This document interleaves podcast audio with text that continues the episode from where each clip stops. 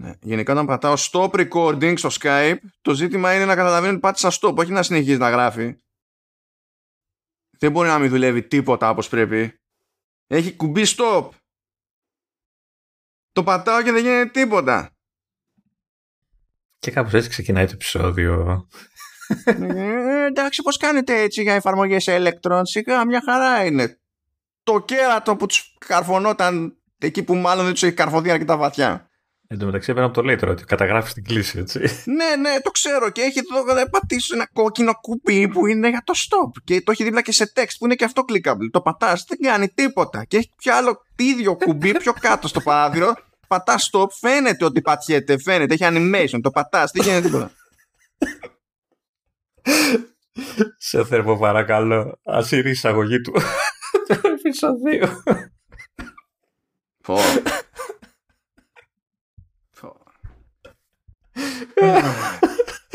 140 και καλά 40 δηλαδή το, το επεισόδιο αυτό θα πεθάνω το μεταξύ νόμιζε ακόμα και ο Λεωνίδα πριν ξεκινήσει με την ηχογράφηση ότι είχε βγάλει όλο το γέλιο για σήμερα με αυτά που του έλεγα και να που είχε κι άλλο Όντω, ξεκινάμε. ναι, ναι. λοιπόν, ε, ε, είσαι καλά μάλλον. Καλό ψόφο, Λεωνίδα. Δεν ξέρω αν σε βοηθά αυτός ο συνειδητισμό. Ναι. Δηλαδή, ας πούμε στην τελική, άμα κάποιος λέει χω, χωρίς να αντιλαμβάνεται τη, τη, την αστειότητα του κόνσεπτ, το καλό παράδεισο και το καλή σας απόλαυση, λες και υπάρχει κακός παράδεισος και κακή απο, απόλαυση, ε, θα πω εγώ καλό ψόφο. Μπορεί να υπάρχει καλός ψόφος. ξέρω εγώ. Λοιπόν, ε, σου. Θα, θα, τι μου, τι μου, πού, τι, θα υποσχεθώ, αλλά δεν ξέρω αν θα τα καταφέρω. Θα προσπαθήσω λοιπόν ε, σήμερα να μειώσω το, το τρολάρισμα απέναντί σου. Σε λυπάμαι πραγματικά. Επίσης φοβάμαι, έχω, μια, έχω ένα φόβο στα μάτια μου από αυτά που έχω ακούσει και από το πώς είσαι γενικά σαν ψυχολογία και τα λοιπά. Δεν μου φταίνει και οι άνθρωποι που μας ακούνε, οπότε δεν ξέρω, μήπως δεν θες να μιλάω καθόλου σήμερα έτσι, να, να μιλάς μόνος εσύ. Γιατί δεν φταίνει οι άνθρωποι που μας ακούνε, μονίμως και κάποιος άλλος δηλαδή ρε φίλε, γιατί, γιατί κάθομαι εγώ κάνω κολοτούμπες ας πούμε πηγαίνουν χίλια πράγματα στραβά και ποτέ δεν φταίει κανένας που είναι πρόχειρος.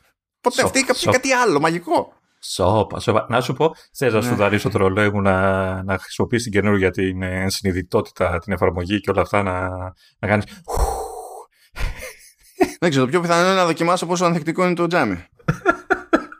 Δεν ξέρω αν αυτό σε διευκολύνει σε κάτι. Όχι, εγώ το κάνω, ξέρεις, είμαι καλός φίλος, ρε παιδί μου. Ξέρεις ότι γενικά, ξέρεις, έχω μάθει ότι δεν μπορείς να... Είναι, είναι, δεν είναι καλό να, να γελάς με το, με το πόνο του άλλου και το... Αλλά δεν, δεν μπορώ. Παιδιά, λοιπόν, για, για όσους ε, μας ακούτε, ε, μιλάμε πριν την ηχογράφηση, είμαστε κάνα μισάωρο που μιλάμε, υποτίθεται για να οργανωθούμε. Ε, έχω φάει ένα τελείωτο rant από το Μάνο για θέματα δικά του διάφορα. Ε, τον καταλαβαίνω η αλήθεια είναι, ε, αλλά από τη στιγμή που ξεκινήσει αυτό το πράγμα, ε, έχω, δεν μπορώ να σταματήσω να γελάω και δε, δε, δηλαδή, ζητάω συγγνώμη από το Μάνο καταρχάς. Γιατί εντάξει, ε, σε πονάω, είσαι φίλος, σε πονάω, ρε φίλο μου. Αλλά έχει πολύ πλάκα όταν καταρρεύει. Αυτά σου λένε, είμαστε, στη, είμαστε στην εποχή που έχουμε ιδιαίτερη κάψα για την ενσυναίσθηση, σου λέει ο άλλος. Έμπαθη και, και αειδίε. όχι, όχι, εγώ είμαι εδώ. Έχω να καταγγείλω hostile work environment, Λεωνίδα. ε, είμαι εδώ, σε στηρίζω, έχεις ένα νόμο να κουμπίσεις, όχι το δικό μου, αλλά άμα θες. ναι. Οχ, ωραία θα βγει και αυτό το επεισόδιο. Χριστέ μου, Χριστέ μου. λοιπόν, έστω, έστω, ότι θα έρθει η ώρα να σε κράξει, το ξέρεις. Έτσι σου έχω τάξει από χτες το τηλέφωνο, θα σε κράξω. Εμένα γιατί, τι έκανα. Το έχεις ξεχάσει ήδη. Καλά, θα, θα το θυμηθούμε γρήγορα. Λοιπόν, έστω ότι και καλά κανονικότητα. Αυτό το μυθικό τέρας. Πάμε. Apple TV Plus. Κερατό μου. Ορίστε, να, να. Λοιπόν. Δεν μπορώ ούτε εγώ. Κάτσε να κάνω όταν του notice γιατί θα ξέχασα και θα με βρίζεις και θα έχεις και δίκιο τώρα. ναι, τέτοια, τέτοια λέγε μου. τι, το, τι έχουμε πατήσει ρεκ, δεν ξέρω. Δεν ξέρω. Ποιο το νόημα, δηλαδή. Πω, τα με πιάσεις σαλάδα, τα ανέβα. Εγώ λέω να το σταματήσουμε εδώ το επεισόδιο. Γίνονται και καλά πράγματα εκεί έξω, απλά όχι σε μένα. Ε, οπότε ας πιάσουμε, ξέρω εγώ, ένα, μια παρέλαση από Emmy. Άκου τώρα, Λεωνίδα. Υπάρχουν, λέει, τα λεγόμενα Creative Arts Emmy Awards και υποτίθεται ότι βραβεύτηκε το Boy State αλλά και, το, και καλά στην κατηγορία Outstanding Documentary or Non-Fiction Special πήρε πολλαπλά Emmy Awards στο Ted Lasso αλλά για Creative Arts είμαστε σε αυτή την κατηγορία και πήρε για τέταρτη συνεχόμενη φορά λέει αντίστοιχο Emmy Award το Carpool Karaoke το οποίο αντιλαμβάνεις ότι αυτό με θίγει ε, και μειώνει και τη, την επιτυχία των υπολείπων. ναι. Αλλά τώρα πάμε έτσι στο περίπου. Boy State λοιπόν, Outstanding Documentary or Non-Fiction Special. Ted Lasso, Outstanding Sound Mixing for a Comedy or Drama Series. Και πρόσεξε, έχει και διευκρίνηση. Half Hour. Είναι ξεχωριστή κατηγορία για τα, τα ημίωρα. Ε, Ted Lasso, Outstanding Single Camera Picture Editing for a Comedy Series. Ted Lasso, Outstanding Casting for a uh, Comedy Series. Carpool Karaoke The Series Outstanding Short Form Comedy, Drama or Variety Series, πολύ συγκεκριμένη κατηγορία. For All Mankind, κατηγορία εδώ Outstanding Innovation in Interactive Media, εντάξει, για το Time Capsule. Και Calls Outstanding Motion Design. Που δεν το είδαμε ποτέ εδώ, έτσι. Okay. Ναι, εντάξει. Και το Outstanding Motion Design για το, για το Calls. Αυτό τώρα δεν το αναφέρουμε πρώτη φορά. Δηλαδή, είχαμε βάλει σε προηγούμενο επεισόδιο mm. για το Calls που λέγαμε βραβεύτηκε για τις γραμμούλες. το θυμάμαι αυτό. Αλλά δεν είχαμε ναι, πει ναι. όλα τα υπόλοιπα. Οπότε, ναι, τέλος πάντων, έστω ότι. Τώρα πάμε παραπέρα. Ε, έχει πλάκα πάντως. Διαβάζεις τα βραβεία και καταλαβαίνεις ότι έχουν δημιουργήσει οτιδήποτε έχουν σκεφτεί σε βραβείο, μπας και βραβευτούν όλοι, έτσι, να μην υπάρχει ναι. κάποιος παραπονεμένος. Okay. Είναι κάπως έτσι. Πάμε τώρα στα legit τα Emmy Awards, που είναι τα λεγόμενα τα prime time. Και εκεί πέρα, ε, πολύ απλά, ε, ξεπατώθηκε το, το Ted Lasso. Πήρε 11 βραβεία γενικά η Apple και πήρε Comedy Series, Lead Actor είναι Comedy Series, Supporting actor είναι comedy series. Καλά, lead actor είναι ο Jason Sudeikis, αυτά εννοούνται. Supporting actor είναι ο Brett Goldstein, που είναι ο Roy. Ο Roy, ο Θεός. Αυτός ο αγαπησιάρης. ο Θεός Roy. ο Θεός. Supporting actress, η Hannah Waddingham, που είναι η Rebecca. Ναι. Και το αποδέχομαι. Ε, Sound mixing εντάξει, single camera εντάξει, πάλι τεντλάσο και τα λοιπά. Casting for a comedy series, πάλι τεντλάσο. Για Boy State είπαμε ότι για, για κάποιο λόγο υπάρχουν τα ίδια βραβεία και σε αυτή τη λίστα, ενώ μιλάμε για διαφορετικές κατηγορίε. Δεν ξέρω τι κάνουμε εκεί μέσα. ε, Κάρτου Karaoke, ναι, For Mankind πάλι και το ρημάδι το Calls. 11 βραβεία στο σύνολο. Αλλά δεν υπάρχουν μόνο τα Emmy σε διάφορες ε, τέλος πάντων παραλλαγές υπάρχουν και ε, τα Television Critics Association Awards. Και φυσικά ε, τσίμπησε και εκεί πέρα το τετλάσο Program of the Year, Outstanding New Program και Outstanding Achievement in Comedy. Γενικά, okay. ναι. Τετλάσο. Respect. Γενικά τετλάσο πήρε, ε, πήρε ανανέωση έτσι κι αλλιώς για την τρίτη σεζόν και αυτή τη φορά έχουν παραγγείλει εξ αρχής 12 επεισόδια διότι για τη δεύτερη σεζόν το πλάνο έλεγε 10 και μετά η Apple είπε, hm, μήπως 12. Α, οπότε και... θα έχουμε 12 τώρα. Ναι, ναι, τώρα έχουμε 12 και μπορεί να έχετε πάρει και χαμπάρι. Δηλαδή, νομίζω το τρίτο επεισόδιο σε, σε αυτή τη σεζόν ήταν και καλά Christmas Special, το οποίο δεν προχωράει το ευρύτερο story, φαίνεται σαν ξέμπαρκο. Να. Και το, τώρα ποιο παίχτηκε, το 8ο ήταν νομίζω που παίχτηκε, που το, είναι το, πάλι... Το ένα το νομίζω είναι το τελευταίο που βγήκε το ένα το ωραία που είναι περίπου stand-alone για τον Coach Beard που και αυτό δεν είναι ότι σπρώχνει την ευρύτερη ιστορία προς τα, δηλαδή ότι τη συνεχίζει και αυτά μάλλον είναι αυτά που γράφτηκαν κατόπιν ορτής ναι. στυλ κάτι πρέπει να κάνουμε ρε παιδί μου για την όλη φάση και ας κάνουμε αυτό η επόμενη σεζόν λογικά δεν θα έχει κάτι τέτοια χωσήματα ή αν έχει κάποια special τέλος πάντων που είναι πιο θεματικά θα τα έχουν υπολογίσει εξ αρχής δεν θα είναι ναι. Random η φάση. Από εκεί και πέρα έχουμε κάποιες ημερομηνίες, διότι σκάει το Swan Song στις 14 Δεκεμβρίου. Είναι ταινία το Apple TV Plus. με πρωταγωνιστή τον Μαχερσάλα Αλή και υποτίθεται ότι ε, τοποθετείται χρονικά στο εγγύς μέλλον, έχει κάποια ανίατη ασθένεια και υποτίθεται ότι κάτι παίζει με τη γιατρό που είναι Glenn Close και του δίνει μια εναλλακτική προσέγγιση, ό,τι και αν σημαίνει αυτό, για το πώς να αντιμετωπίσει τέλος πάντων το, το, τελικό στάδιο, πώς να το κουμαντάρει με την οικογένειά του και, και τα λοιπά, δεν θα πούμε περισσότερα. 8 Οκτωβρίου βγαίνει το Ακαπούλκο, ε, που είναι κομική σειρά και θα είναι, λέει, δίγλωση, κοινώς θα έχει και αγγλικά και, και ισπανικά. Ε, πρωταγωνιστεί ο... Αυτό πρέπει να είναι Εουχένιο βασικά, έτσι όπως είναι, αυτό μιλάμε για ισπανικά. Ε, Εουχένιο Δερβές ή κάτι τέτοιο. Ο Ευγένιος. Ε, ναι, ο Ευγένιος, ναι. Που ο, ολόκληρη η οικογένειά του είναι διάσημη. Και, δηλαδή και έχει αδερφές, αδερφούς και τα λοιπά που είναι επίσης τοπιοί και τα συναφή. Αλλά αυτός υποτίθεται ότι κατά μία έννοια ε, ε, είναι, ε, από την οικογένεια είναι η πρώτη μούρη στο, στο κομμάτι του entertainment.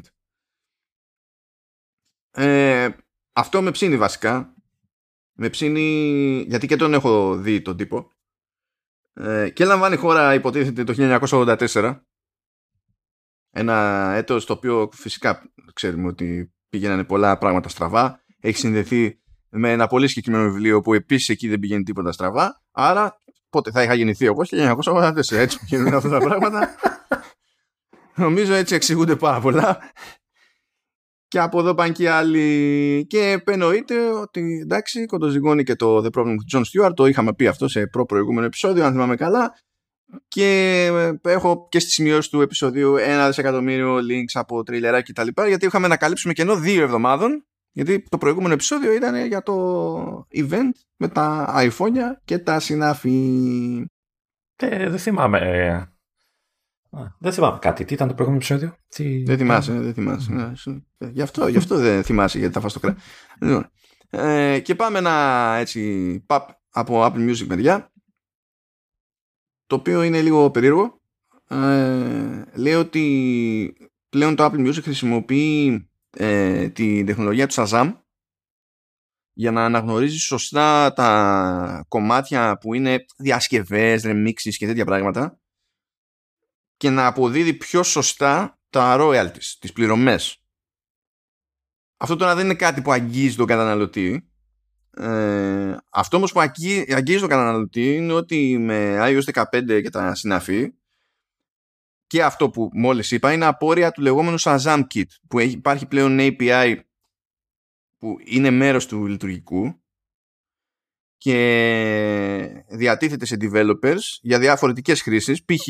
ένα από τα τελευταία που πρόλαβα και είδα είναι ότι έγινε update στο DJ και σου λέει ρε παιδί μου ότι όταν τώρα εσύ που μπορεί να είσαι DJ και να το χρησιμοποιείς γιατί, δηλαδή, για, να, για τα set σου okay, και ακούς ένα κομμάτι που δεν ξέρεις και θες να δεις ποιο είναι. Προφανώς μπορούσες πριν να χρησιμοποιήσεις το Shazam για να το αναγνωρίσεις. Αλλά η διαφορά είναι τώρα ότι επειδή υπάρχει το Siri Kit που είναι ενσωματωμένο στο, στην εφαρμογή, ε, αναγνωρίζεται το κομμάτι και προστίθεται στη βιβλιοθήκη σου στην εφαρμογή για να κάνεις μετά τα κουμάντα στα set σου. Και αυτό γίνεται αυτοματοποιημένα. Δεν ξέρω πότε αλλιώς θα χρησιμοποιηθεί. Είναι λίγο από τα περίεργα. Δηλαδή, εμένα μου κάνει εντύπωση που έχουν κρατήσει και το branding του Shazam. Υπάρχει. ενώ έτσι κι αλλιώς το χρησιμοποιούσε η Siri για να. Ε, για να κάνει την αναγνώριση των κομματιών αλλά σαν μηχανισμός η αναγνώριση με Siri λειτουργεί διαφορετικά όχι στο back-end αλλά στο front-end τέλος πάντων στην αλληλεπίδραση με τον χρήστη από τη χρήση του Shazam. Μπορείς να χρησιμοποιήσεις το Shazam σε iOS τουλάχιστον χωρίς να έχεις την εφαρμογή πάνω. Αν έχεις την εφαρμογή πάνω τότε αυτά που βρίσκει ε, μπορείς να τα ακούσεις από εκεί αλλά να σου φτιάξει και αυτόματο playlist για Apple Music και να προσθέτει τα καινούργια κομμάτια που βρίσκεις, αυτό σε μένα, σαν διαδικασία, είναι παντελώς αναξιόπιστη εδώ και πάρα πολύ καιρό. Όταν βρίσκω κάποιο κομμάτι, μερικές φορές το προσθέτει, μερικές φορές δεν το προσθέτει, ούτε στο playlist, αλλά ούτε στο ιστορικό της ίδιας εφαρμογής Shazam. Δεν ξέρω τι φταίει. Ε, είναι το, το Neural Engine. Είναι μηχανική εκμάθηση και σου λέει: Κοίτα να δεις, εσένα σου άρεσε, αλλά δεν έχεις γούστο, οπότε ξέρεις, απορρίπτεσαι. Ναι, είναι τόσο neural που πάει, που πάει mental. Ναι, κατάλαβα. Ε, ε, νομίζω ότι παίζει και σε Spotify αντίστοιχη. Αν θυμάμαι καλά, φτιάχνει και εκεί μια, ένα φάκελο, μια λίστα με τραγούδια από το, από το Shazam. Τώρα δεν ξέρω, έχω καιρό να το κάνω και εγώ, γιατί και, και εκεί ήταν λίγο κάπως. Αυτά. Μου αποτυγχάνει σε δύο. Δηλαδή, μπορεί να βρει το κομμάτι, μου εμφανίζει την καρτέλα με το κομμάτι, κάνω playback μέσα από την εφαρμογή κτλ. Αλλά μετά πηγαίνεις να δεις τη λίστα με προηγούμενα Shazam που υποτίθεται ότι πρέπει να έχει εμφανιστεί εκεί και είναι άφαντο το κομμάτι. Και επειδή είναι άφαντο το κομμάτι, προφανώς δεν μπαίνει και στο, και στο playlist. Δεν ξέρω τι πρωτοστεί εκεί πέρα. Και δεν είναι, δηλαδή, κατά καιρούς κάνουν updates με bug fixes, εφαρμογές κτλ. Δεν καταλαβαίνω τι διορθώνεται, ειλικρινά. Γιατί αυτό είναι σταθερό πρόβλημα που έχω και τέλος πάντων, whatever. Λοιπόν, ε, πάμε για Apple Arcade. Πάμε για Apple Arcade, ε. ε Ωραία. Θα πούμε δύο, μιας και την προηγούμενη φορά δεν είπαμε τίποτα. Θα πούμε για δύο παιχνίδια, ε, τα οποία είναι ε, ένα παιχνίδι. Έτσι είναι το ίδιο πράγμα. Πε, περίπου. Σίγουρα είναι στο ίδιο είδος κατηγορία κτλ. Αν και δεν είναι ακριβώς στη διαφάση. Ε, ναι. Λοιπόν, το πρώτο είναι το Zookeeper World. Και αν, αν δεν κάνω λάθος, Zookeeper θυμάμαι χρόνια τώρα, έτσι, τέτοια παιχνίδια. Αυτή, είναι σειρά, έτσι. Καλά, ναι, είναι σειρά, είναι σειρά, ναι. Ωραία. Ε, μιλάμε για παραδοσιακό match 3. Ε, αντί για gems και φρουτάκια και αυτά έχεις ζωάκια.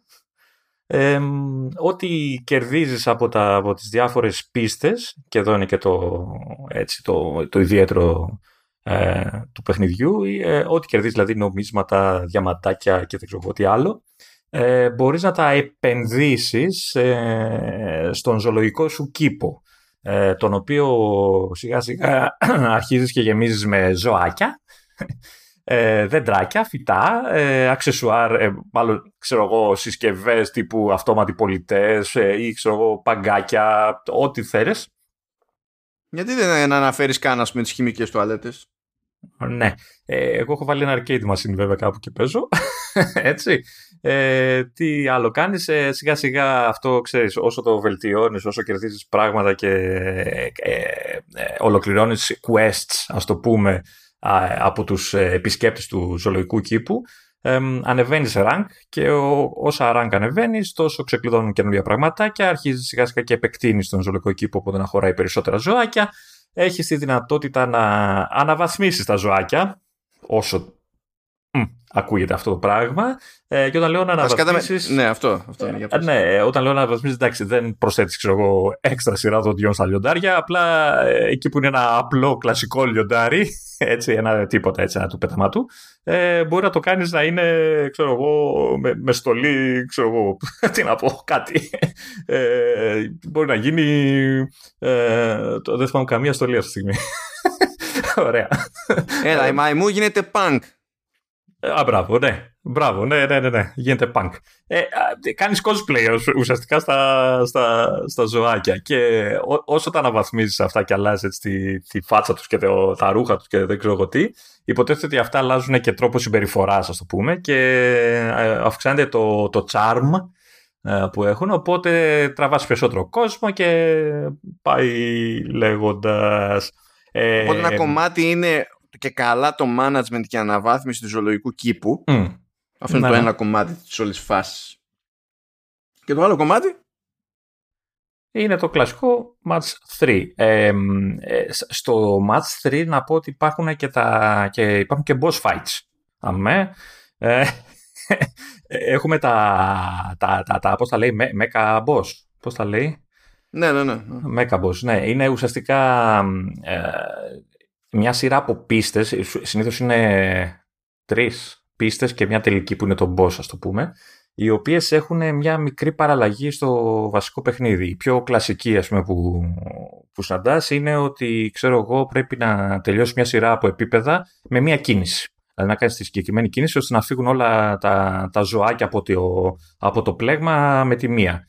Ε, όταν καταφέρεις και περάσεις όλες τις πίστες ε, αυτές ε, καταλήγει σε μια πιο παραδοσιακή πίστα η οποία έχει τον boss το οποίο κινείται μέσα στο πλέγμα ανά ένα-δύο κινήσεις, δεν ξέρω πώς το, πώς το κάνουν και εσύ υποτίθεται ότι προσπαθείς να σκάς, να διώχνεις μάλλον τα ζωάκια που είναι δίπλα του ώστε να του κάνεις hits μέχρι να τελειώσει η ενέργειά του και να χάσει. Ε, αυτό δεν ξέρω αν, αν ξεχνάω κάτι φοβερό και τρομερό για το συγκεκριμένο παιχνίδι. Όχι, το ζήτημα είναι και καμιά εντύπωση. Γιατί εντάξει, είναι match 3. Τώρα το φαντάζομαι ότι και η Κουτσή Μαρία ξέρει τι παίζει με match 3. Αλλά το ζήτημα είναι και ξέρεις, αν λειτουργεί όπως πρέπει να λειτουργήσει. Αν έχει κάποια πιο τσαχπινιά στο ίδιο το matching και τέτοια πραγματάκια. Ναι, κοίτα, λειτουργεί, ε, ε,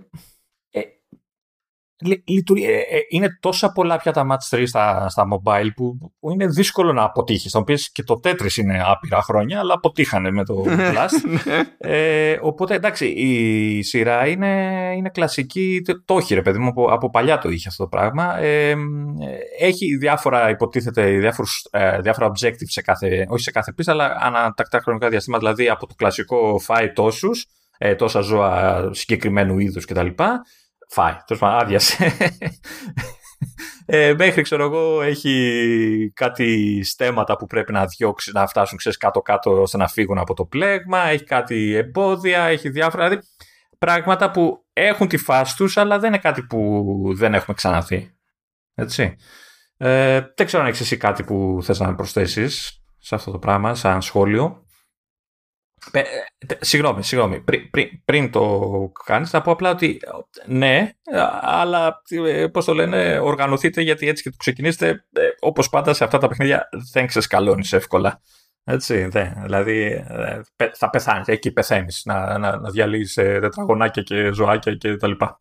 Είναι, είναι ωραία η λούπα του βασικά με τη λογική ότι εντάξει κάνεις ό,τι κάνεις σε match 3, πάρα πολύ ωραία, αλλά ε, πρέπει στην ουσία να προχωράς, γιατί σε συγκεκριμένα επίπεδα είναι που σου ξεκλειδώνει νέα αντικείμενα, νέα habitats που λέει, που μπορούν να φιλοξενήσουν νέα ζώα κτλ. Και, και αυτό στην ουσία σπρώχνει λίγο λίγο το charm και ανεβαίνει level ο, ο ζωολογικός κήπος κτλ. Και, και είναι, είναι μια λούπα που είναι τώρα προβλεπέ, δεν είναι κανένα μαγικό, αλλά τουλάχιστον σου δίνει την εντύπωση ότι φτιάχνεις κάτι και δεν είναι ότι είναι ένας ζωολογικό κήπος και ανοίγεις χώρους και βάζεις κάτι και τέλος πάντων μπαίνει εκεί που θα έπρεπε να μπει όπως και να έχεις. Αφήνει το περιθώριο να διαλέξεις εσύ το σημείο για το κάθε τι. Και ακόμα να αλλάξεις μετά μπορείς να κάνεις ανακατάταξη των πάντων και μπορείς να, να δεις και τη φάση, ρε παιδί μου, το, το, το φτιάξιμο το ίδιο του ζωολογικού κήπου σαν μια έξτρα διαδικασία που στη τελική είναι και πιο χαλαρωτική από το να κάνεις να χτυπιέσαι όλη την ώρα με τα, με τα επίπεδα. Και νο... έχω ένα σχόλιο γενικότερο, αλλά λειτουργεί καλύτερα συνδυαστικά ε, μετά του Temple Run, οπότε ας πάμε για το Temple Run. Ωραία. Ε, εντάξει, η, η, πρώτη ξενέρα που έφαγα με το παιχνίδι είναι από τον τίτλο και μόνο, έτσι, γιατί δεν είχα δει τι παίζει. Και φαντάστηκε ότι, ήταν, ε, ότι έπαιζε running. Α, μπράβο. Temple Run Puzzle Adventure λέγεται το παιχνίδι. Ε, ε, αλλά ο κάθε λογικός ε, άνθρωπος και ε, λίγο έμπειρος χρήστης ε, ενός ε, games τέτοιου στυλ ξέρει το Temple Run, τη σειρά Temple Run. Είναι χιλιάδες χρόνια στα store. μιλάμε για τα πιο κλασικά endless running ε, ατελείωτου τρεξίματος παιχνίδια. Έτσι. Ε, και έχοντας ε, αυτός κατά νου, ε, όταν έτρεξα το, το παιχνίδι, ε, έφαγα τη δεύτερη ξενέρα. Ε, και δεν μιλάω για το ότι το παιχνίδι είναι άλλο ένα match 3, όπως και το Zookeeper, αλλά για το ότι εμένα τουλάχιστον, δεν ξέρω σε σένα, την πρώτη μέρα κυκλοφορίας του παιχνιδιού το τρεχες και σε πέταγες στο desktop στο home screen. Ε, κατευθείαν, δηλαδή με το που ξεκίναγες ένα παιχνίδι και του λέει, ξέρεις, load, play κτλ. Σε iPad και iPhone, εμένα με πέταγε έξω. Ναι, στην ουσία κράσαρε στο λεγόμενο springboard. Γιατί έτσι το. ναι, εντάξει, άμα. Με, με πέταγε έξω. Ναι, ναι, ναι. που σημαίνει ότι ξέρεις, ξε, ξενέρα τρελή. Ε, φαντάσου ότι το, ε, αναγκάστηκε. Είχε το... καταλάβει κάτι που εμείς ακόμη δεν έχουμε καταλάβει μετά από τόσα χρόνια τρίβη, Λεωνίδα. Ναι. Ε, δεν ξέρω. Πάντως ε, αναγκάστηκα και το δοκίμασα και σε Mac, στον οποίο έτρεξε. Κανονικά. Λέω κάτσε να δεις γιατί έχω ξαναδεί το παραμύθι ότι έχει φάει σκάλωμα με το cloud και τρώει freak με το save. Αφού έκανα ένα ξέρεις και καλά save στο cloud από το Mac, λέω θα το δει και θα προχωρήσουμε. Θα ξεφύγουμε από το πρώτο σκάλωμα. Ε, όχι. Ε, στην αρχή έλεγα να σε πάρω και τηλέφωνο να δω αν όντως ισχύει και σε αν όντως ε, ε, πετάει, σε πετάει και σε ένα έξω κτλ. Αλλά ε, προλάβανε και κάνανε μέσα στην επόμενη μέρα νομίζω update και ξαφανίστηκαν αυτά τα θέματα. Πράγμα που ανοίγει μια, ένα θέμα η συζήτηση αν θες να το πιάσουμε πριν πω για το παιχνίδι ή αν θες το αφήνουμε για άλλη στιγμή. Και έχει να κάνει με το quality check στα παιχνίδια του Apple Arcade γενικά. Γιατί τώρα τελευταία, μάλλον από την αρχή σχεδόν έχουμε θέματα με αυτά τα, τα πράγματα και όταν ξέρεις κυκλοφορεί και ένα παιχνίδι καινούριο πρώτη μέρα και δεν τρέχει, λες καθίστε ρε παιδιά, πώς στο διάλογο το βγάλατε άμα δεν ανοίγει καν; Δηλαδή πώς, από πού ξέφυγε ένα τέτοιο bug; Δηλαδή να πω ότι ξέρω εγώ έμπαινες, έκανες και σκάλωνε κάπου μέσα, να πω πάει στο καλό ξέφυγε, αλλά αυτό δεν άνοιγε καθόλου. Τέλος πάντων. Έμπαινε, έβγαινε και δεν καταλάβαινε τίποτα. Α, έτσι. Αυτό. Μέσα έξω και αδιαφορία, τίποτα. ε, Τέλος πάντων. Μετά πολλά καταφέραμε και το τρέξαμε το παιχνίδι. Το, το έτρεξε το παιχνίδι. Ε, είναι πιο παραδοσιακό match 3, δηλαδή πιο παραδοσιακό πεθαίνεις έτσι. Είναι απλά ένα match 3. Ε, ε, υποτίθεται ότι υπάρχει μια ιστορία που. ναι. Είναι, είναι, είναι, απλά είναι μια ιδέα. Είναι, δεν σημαίνει τίποτα, δεν συμβαίνει τίποτα στα αλήθεια. Οι διάλογοι ναι. είναι. Δηλαδή. Τι, τι να πω. Αν ναι. θυμάσαι, θυμάσαι εκείνα τα δημητριακά που ήταν γράμματα της αλφαβήτου. Ναι, ναι. Άμα τα πετάξεις αυτό στο πάτωμα και προσπαθείς να τα διαβάσεις, ε, κερδίζεις στη ζωή σου ακριβώς ό,τι σου δίνει το, το, το υποτιθέμενο story στο, σε αυτό το παιχνίδι. Ωραία. Ε, αυτό βέβαια δεν σημαίνει ότι ε, δεν είναι σκαλωτικό και αυτό. Ναι, είναι σκαλωτικό. Και έχω να πω ότι επειδή είμαι ηλίθιος, ε, κατάφερα και ενώ το, το Zookeeper, το World, βγήκε και μια εβδομάδα νωρίτερα.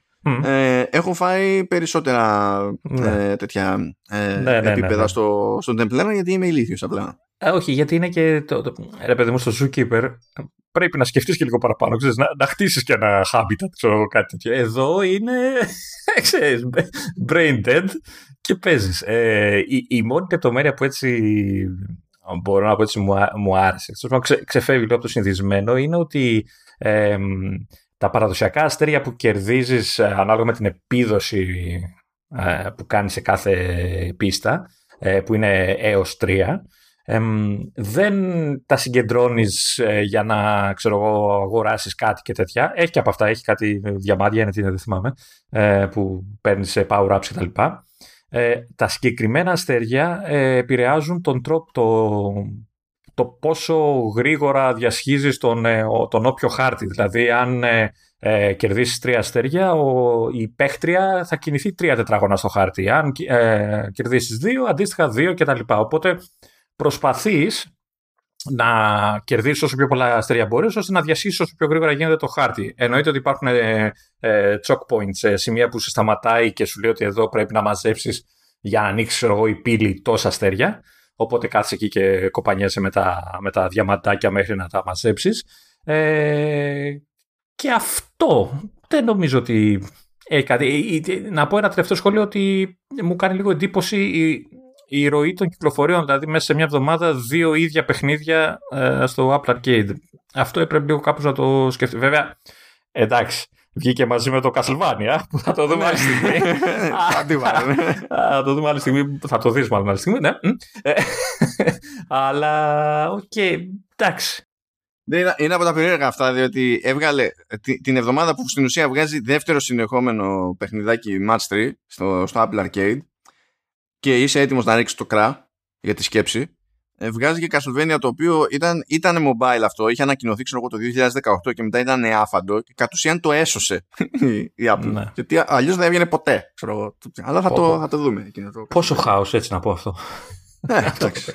θα το αφήσουμε για την άλλη εβδομάδα. Αυτό που έχω να πω είναι ότι το Temple Run έχει τα ταμπλό και τα παίζεις κάθετα, ενώ το Zookeeper τα έχει οριζόντια, γιατί στο Zookeeper είναι οι Ιάπωνες και σκέφτονται σαν να ξεκινάνε όλα σε Nintendo Handheld και μπράβο τα παιδιά. Στην τελική. ναι, αλλά το οριζόντιο σε αυτά τα παιδιά δεν βολεύει σε κινητά. Θα μπορούσαν να το κάνουν ευέλικτο και να μπορεί να αλλάζει ανάλογα με το πώς το κρατάς. Αλλά αυτά είναι ψηλά γράμματα. Κινητένο θα μπορούσε να το κάνει αυτό στο Switch, αλλά δεν το κάνει και δεν παραγωγείται κανένας. Ε, το, το Switch δεν το κρατάς κάθετα ποτέ. Εντάξει.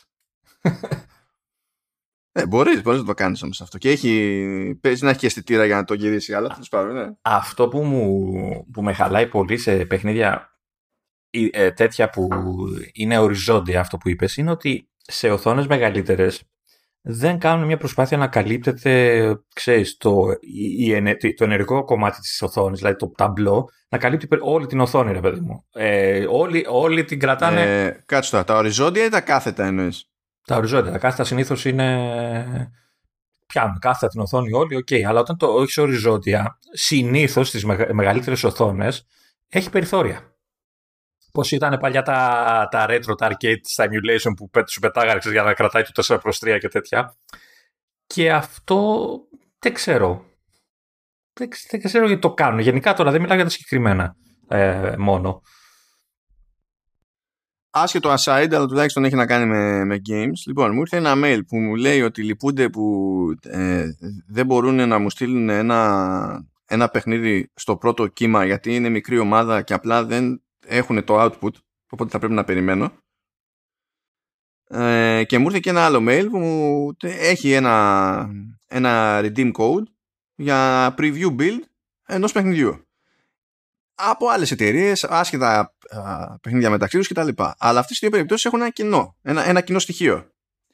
Δεν ζήτησα κωδικό από κανέναν από τους δύο. Okay. Και ο ένας μου έστειλε και ο άλλος μου ζητάει συγγνώμη που δεν μου έστειλε. Αυτό που δεν ζήτησες. Ναι, ναι, ναι. Δεν, δεν αντιλαμβάνομαι τι σημαίνει εδώ πέρα. OK. Okay. Ε, επιστροφή, επιστροφή mm. στο κανονικό το θέμα της συζήτησης. Ε, ε, βασικά αντίστοιχα αυτό που είπες ως προς το πώς προχωρά στο ταμπλό mm. στο, στο Temple είναι από τα στοιχεία που μου άρεσαν δηλαδή και σε, σε κάθε μπάντα από τη μία μου άρεσε το, λίγο το management που έχει επειδή είναι μια παράπλευρη δραστηριότητα που μπορείς να την κάνεις όταν είσαι σε άλλη φάση, δηλαδή δεν είναι μονόδρομος να μπλέξεις με, το, με την τρύπα που λέγεται Match 3. Ναι. Ε, αντίστοιχα μου άρεσε στο, στο Temple Run ε, το ότι ναι μεν σου βάζει ως στόχο το κλασικό και καλά κάνει αρκετά καλή επίδοση για να πάρεις έως τρία αστέρια σε κάθε επίπεδο αλλά όπως και να έχει υπάρχει πρόοδος εφόσον βγάλεις το επίπεδο είτε ένα είτε δύο είτε τρία τουλάχιστον προχωρά στο ταμπλό Έχω μια απορία βέβαια για την όλη φάση διότι στο, στο, στο Zookeeper ε, επειδή είναι πολύ πιο συγκεκριμένη η πρόοδος και πολύ πιο ε, στάνταρ ο ρυθμός του τι ξεκλειδώνεις πότε μετά από πιο puzzle ξέρω εγώ λύνεις στη σειρά με το τάδε νούμερο okay. εδώ στην ουσία δεν θα παίξουν όλοι οι παίχτες στο, στο Temple δηλαδή δεν θα παίξουν όλοι οι παίχτες τον ίδιο αριθμό ταμπλό για να φτάσουν στο τέλος. Να, να.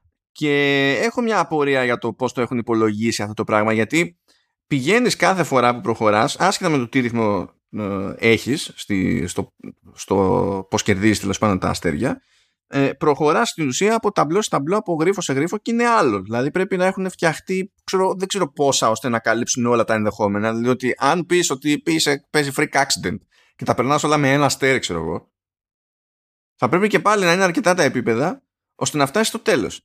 Αλλά δεν ξέρω τι γίνεται στο τέλος, διότι αν έχουν μείνει επίπεδα που δεν έχουν χρησιμοποιηθεί, τα τρώει μαρμάγκα, ξέρω εγώ. Ή σου λέει, α, έχουμε και αυτά. Για το περίσευμα, θα, θα έλεγα εγώ ότι μήπως ε, επηρεάζεται στη φάση πόρτα ε, και βλέπουν ότι έχεις περίσευμα και αντί για 10 αυτά σου πει, ξέρω εγώ, επειδή έχεις καβάτσα, κάνε 20 εσύ, ξέρω, για να δεις όλες τις πίστες.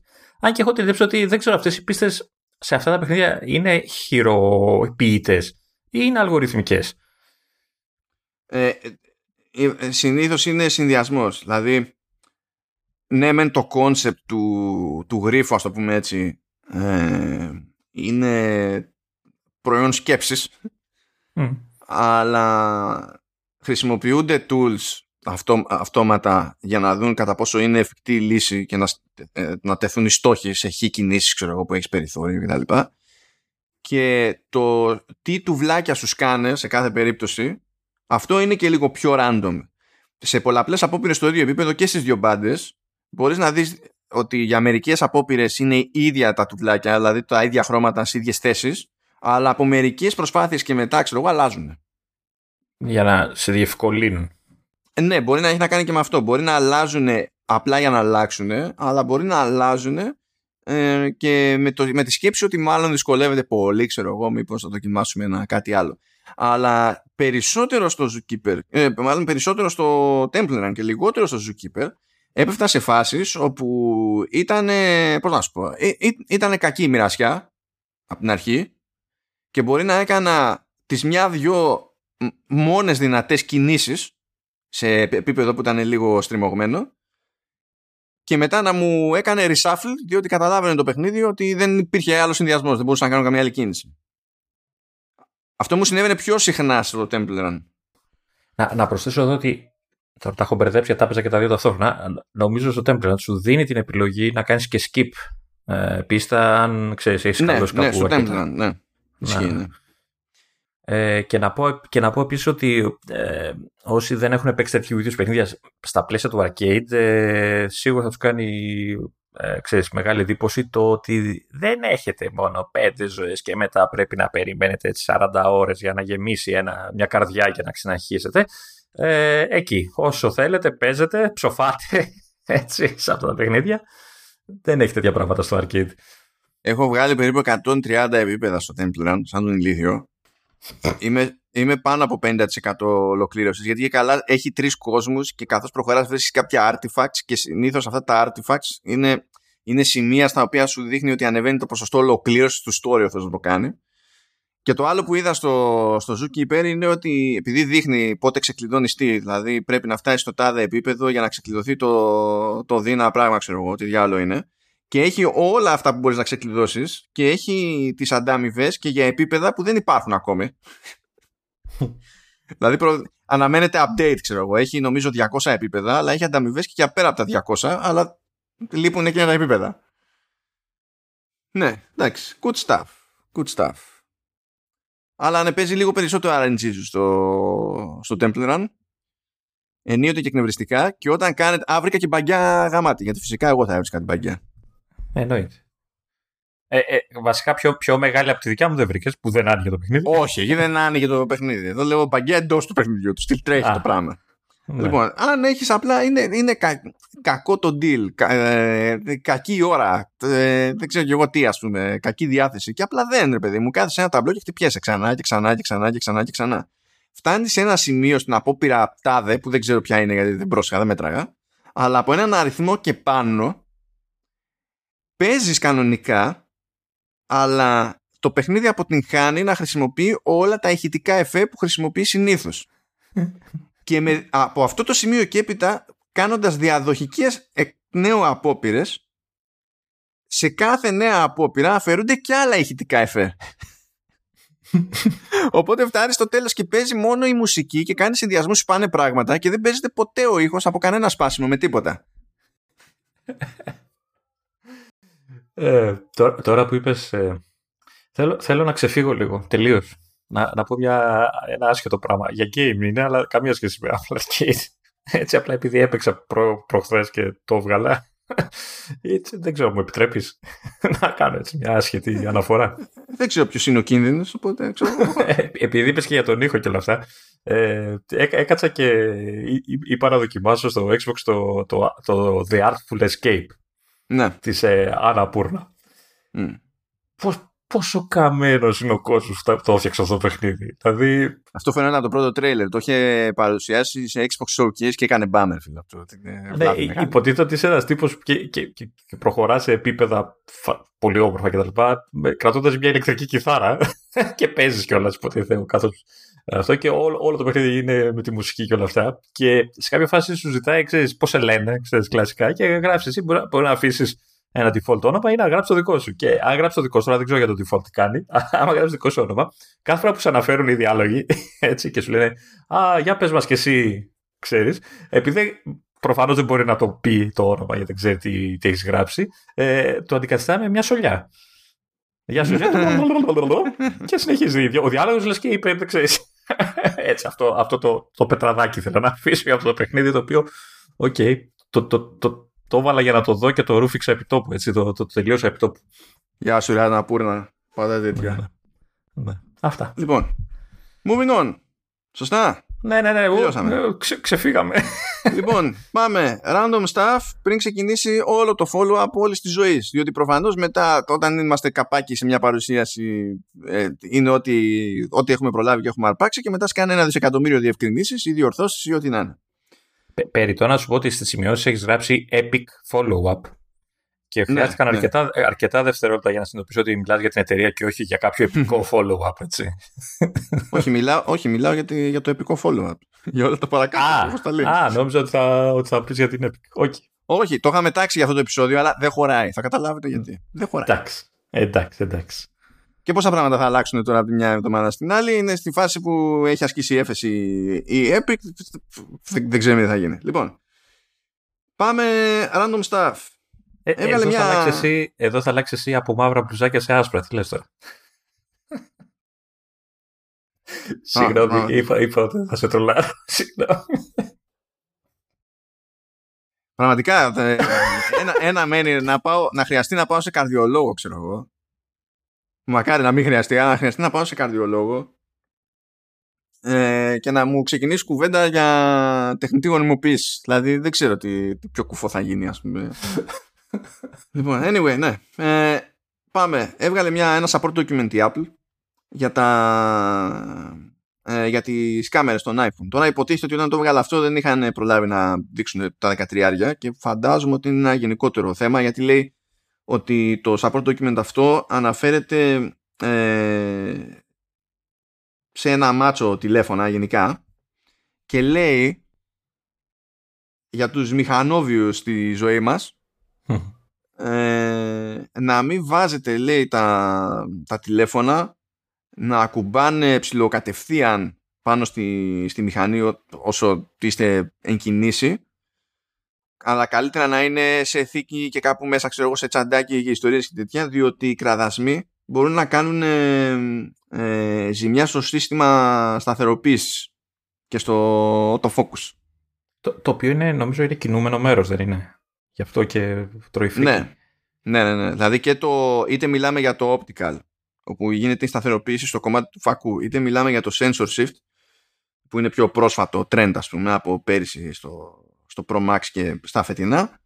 Ε, εκεί κινείται ο αισθητήρας πάλι έχουμε κάτι που κουνιέται, τέλος πάντων. Ναι. Ε, και εγώ δεν έχω τέτοιο πράγμα. Από τα πρώτα μοντέλα που είχαν βγάλει. Με...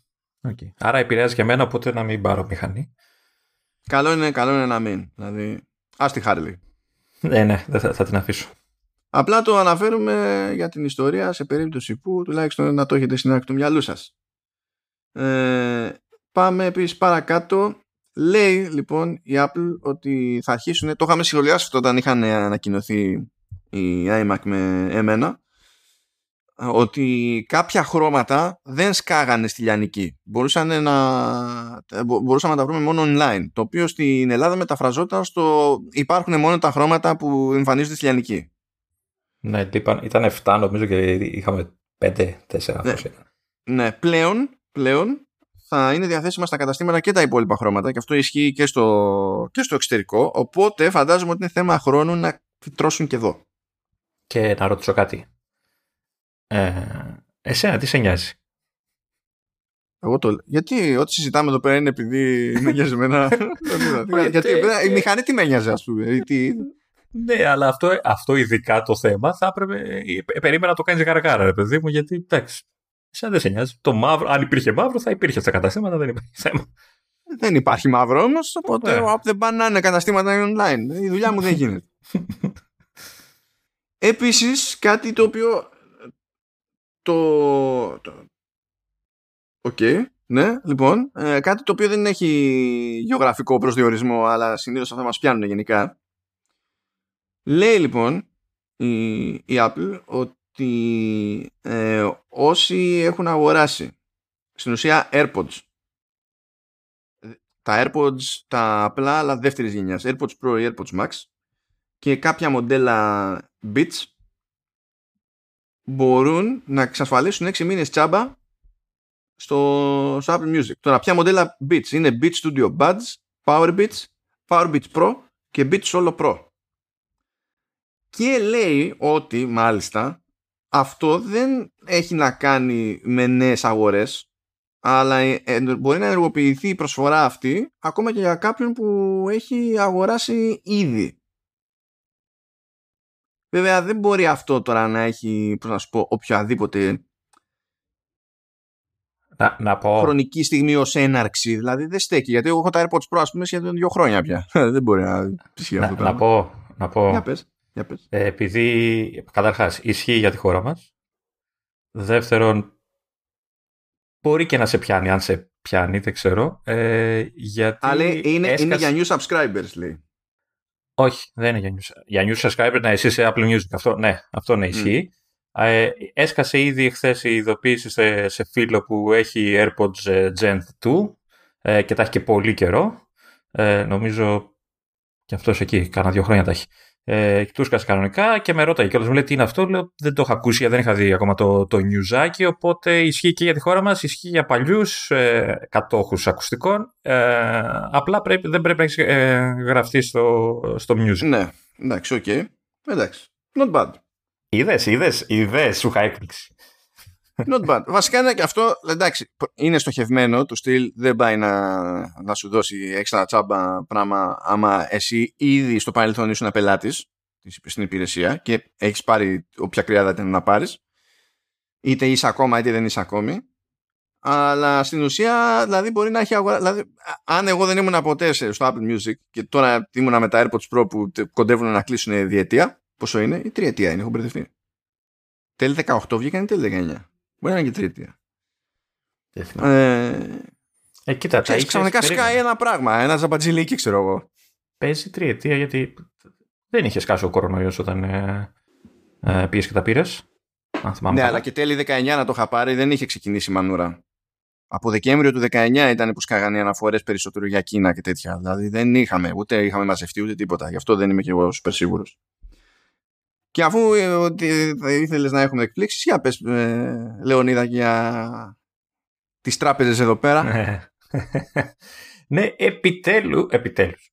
Ε, μου το στείλαν και αυτό ο ίδιος φίλος με τα ακουστικά. Ε, ε, μου είπε ξαφνικά χθες ότι πλέον Πυραιός και Eurobank, οι κάρτες τους ε, υποστηρίζουν Apple Pay και για του λόγου του αληθές έχω ήδη προσθέσει τη, τη Visa που είχα στην Πυραιός ε, αυτά. Και λειτουργεί κανονικότατα.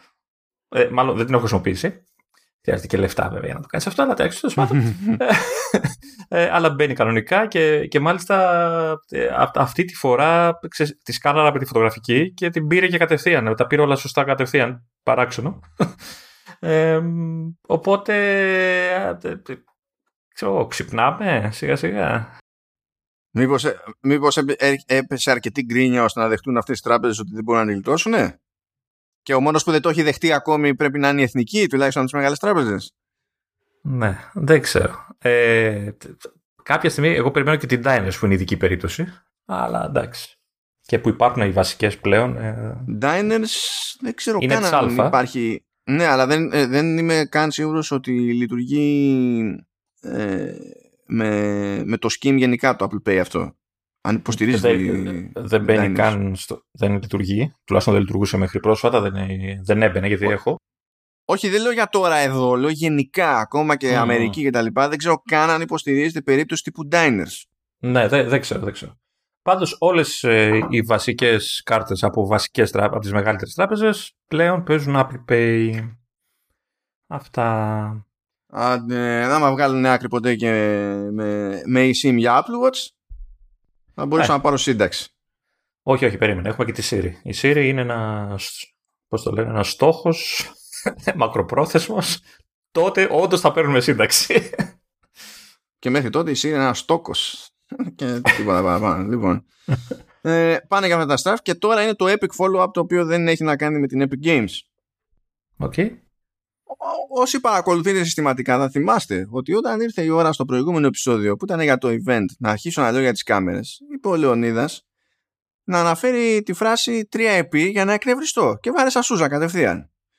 Με εκνεύρισε λοιπόν αυτό αρκετά ώστε να, ε, να κάνω λάθος παρακάτω και είπα ότι ε, τα, τα 13 τα μη Pro δεν έχουν τους καινούριους αισθητήρες δεν ισχύει, έχουν τους καινούριους αισθητήρες, δεν έχουν όμως καινούριους φακούς.